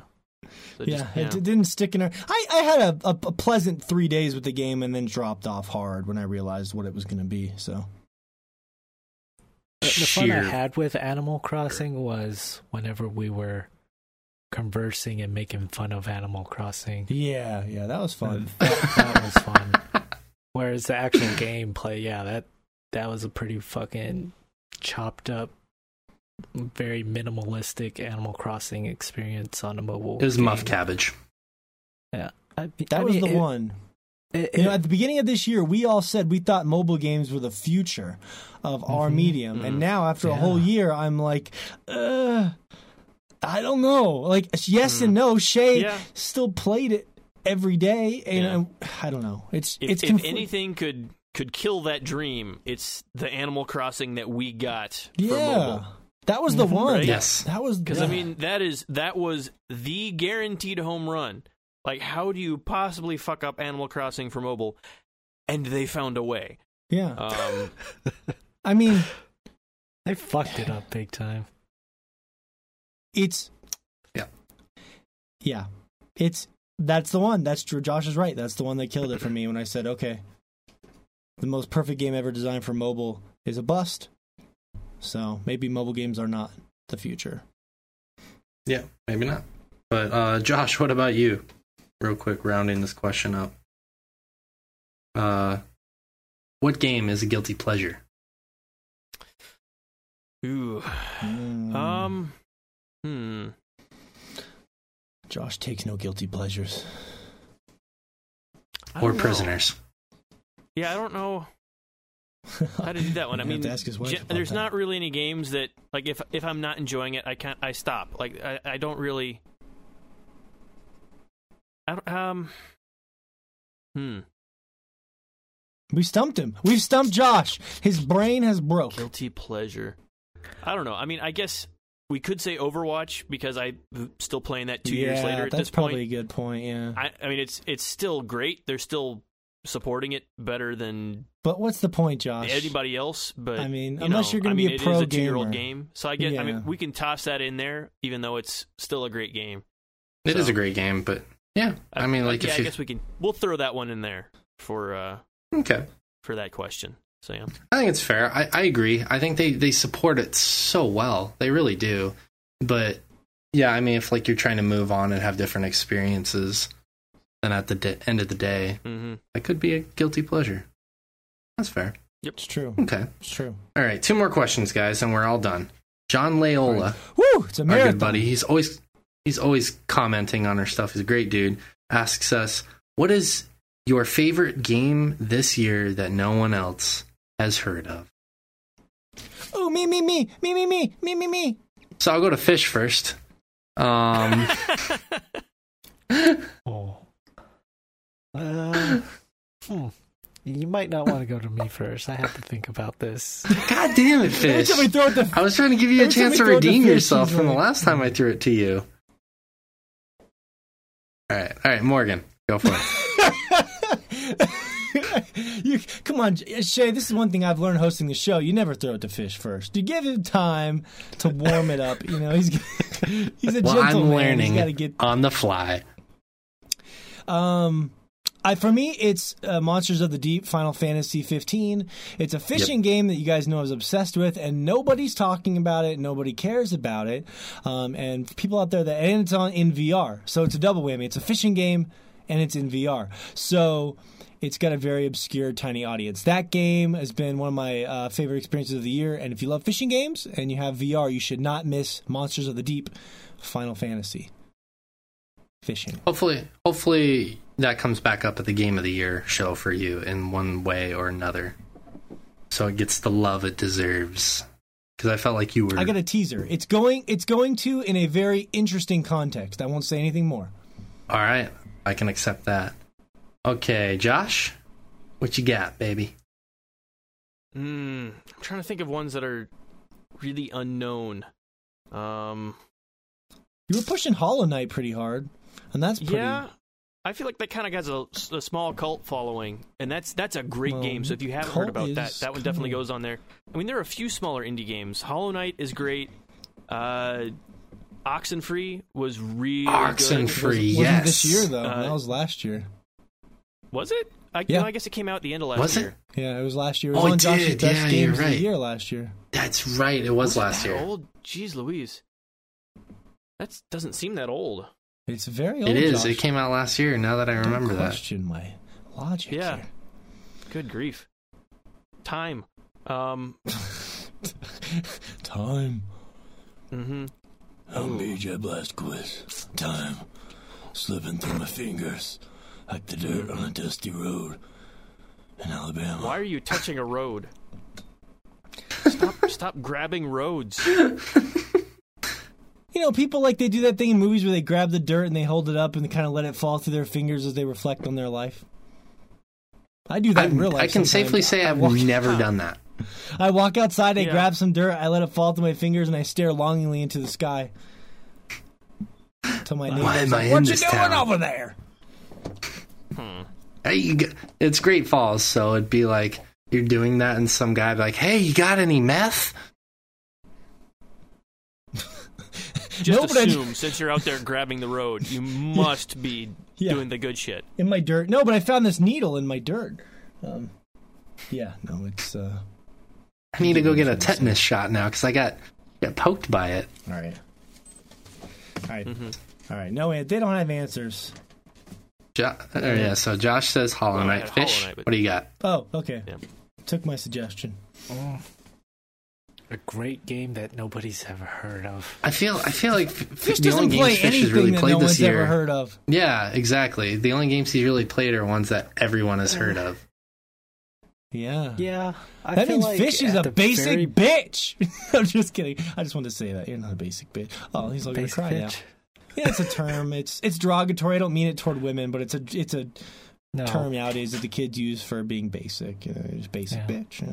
Yeah, you don't want to do that. Don't want to be called that either. I guess. hmm No one wants to be basic. Oh, Yeah. Like, ch- friggin' uh, 10, 11. That's, that's that's a good challenge, Fish. Have you played anything small and weird Oh and obscure God. this year? Uh, it was a mobile game, Golf Clash. Uh, that's pretty big, but yeah, that's weird. I guess for you. Is that your favorite game though? That no one's ever heard of? Mm, no, I wouldn't say that because it's a mobile game.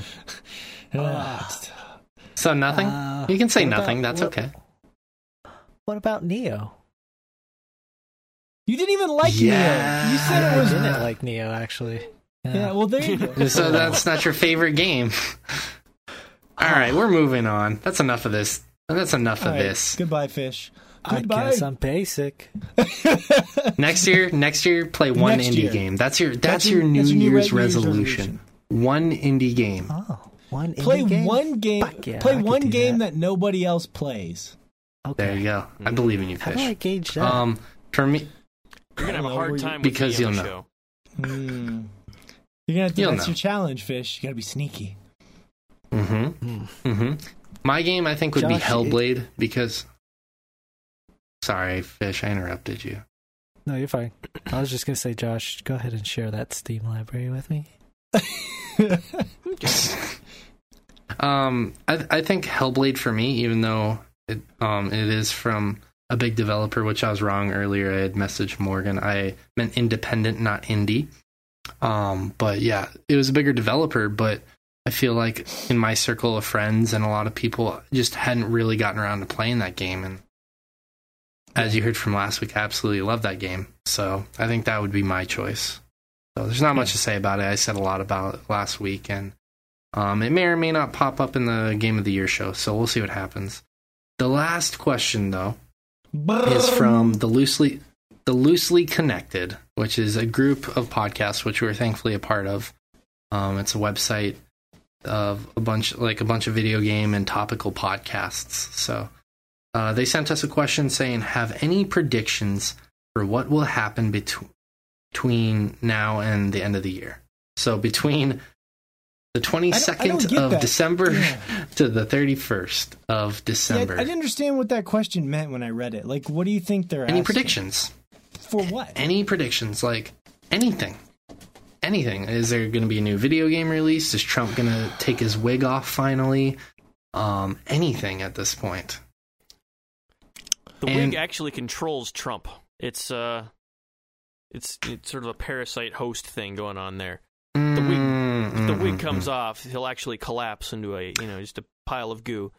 i feel like it's uh, almost a symbiotic relationship they're not parasitic because they both benefit I mean, from it's that hard to situation. say. I mean, because yeah, I mean it's it's it's hard to say that the wig is really doing favors. So yeah, Hmm. I don't know. It's true. Hmm, Good hmm, points. okay okay well i'm gonna throw i'm gonna throw the throw the first one this one i'm gonna throw it to josh actually i haven't thrown one to josh first yet Oh. What's your prediction between now and the end of the year? Ooh. Trying to decide if I want to do something gaming or not. I don't really have much by way of gaming for the end of the year. I'm not Um, taking this question seriously at all. If if Dad Okay. gives you at all, okay. Um.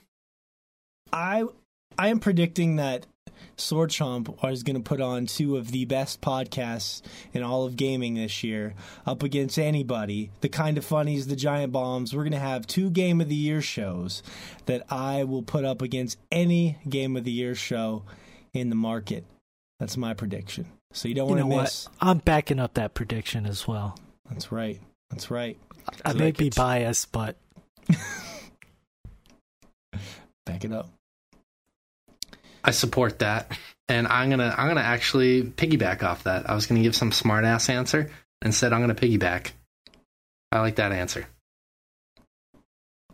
It's it's they're they're going to be epic. So that's a good segue for the end of the show. Here, we want to thank everyone for the amazing questions and emails. A long and incredible final episode of the Chompcast this year, uh, and that's it. Next week, we will be gathering for two long podcasts to give out the Dagger Tooths.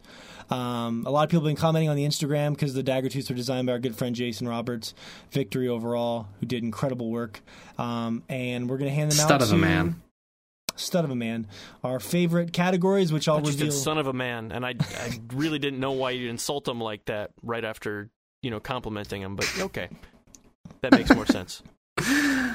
Oh, Josh. they, uh, they, um, th- yeah, there are a lot of categories we'll release maybe next week when we flesh them all out, and we'll talk about them with you. And then, of course, our the second day will be just our top five games of the year, and then we'll fight about our person, our uh, group top five, um, and our group winner for each category. And I'll try to post those, several of those, on the Instagram as well as other places. So the Dagger Tooth Game of the Year. It's the if if all year is the foreplay.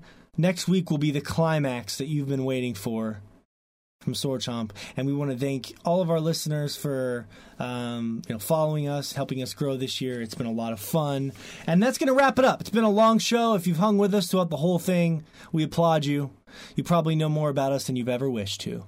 Um, it's been a lot of fun, and until then, we will see you well next week for the Dagger Tooth and the Sword Chomp Chompcast Game of the Year awards. Peace out.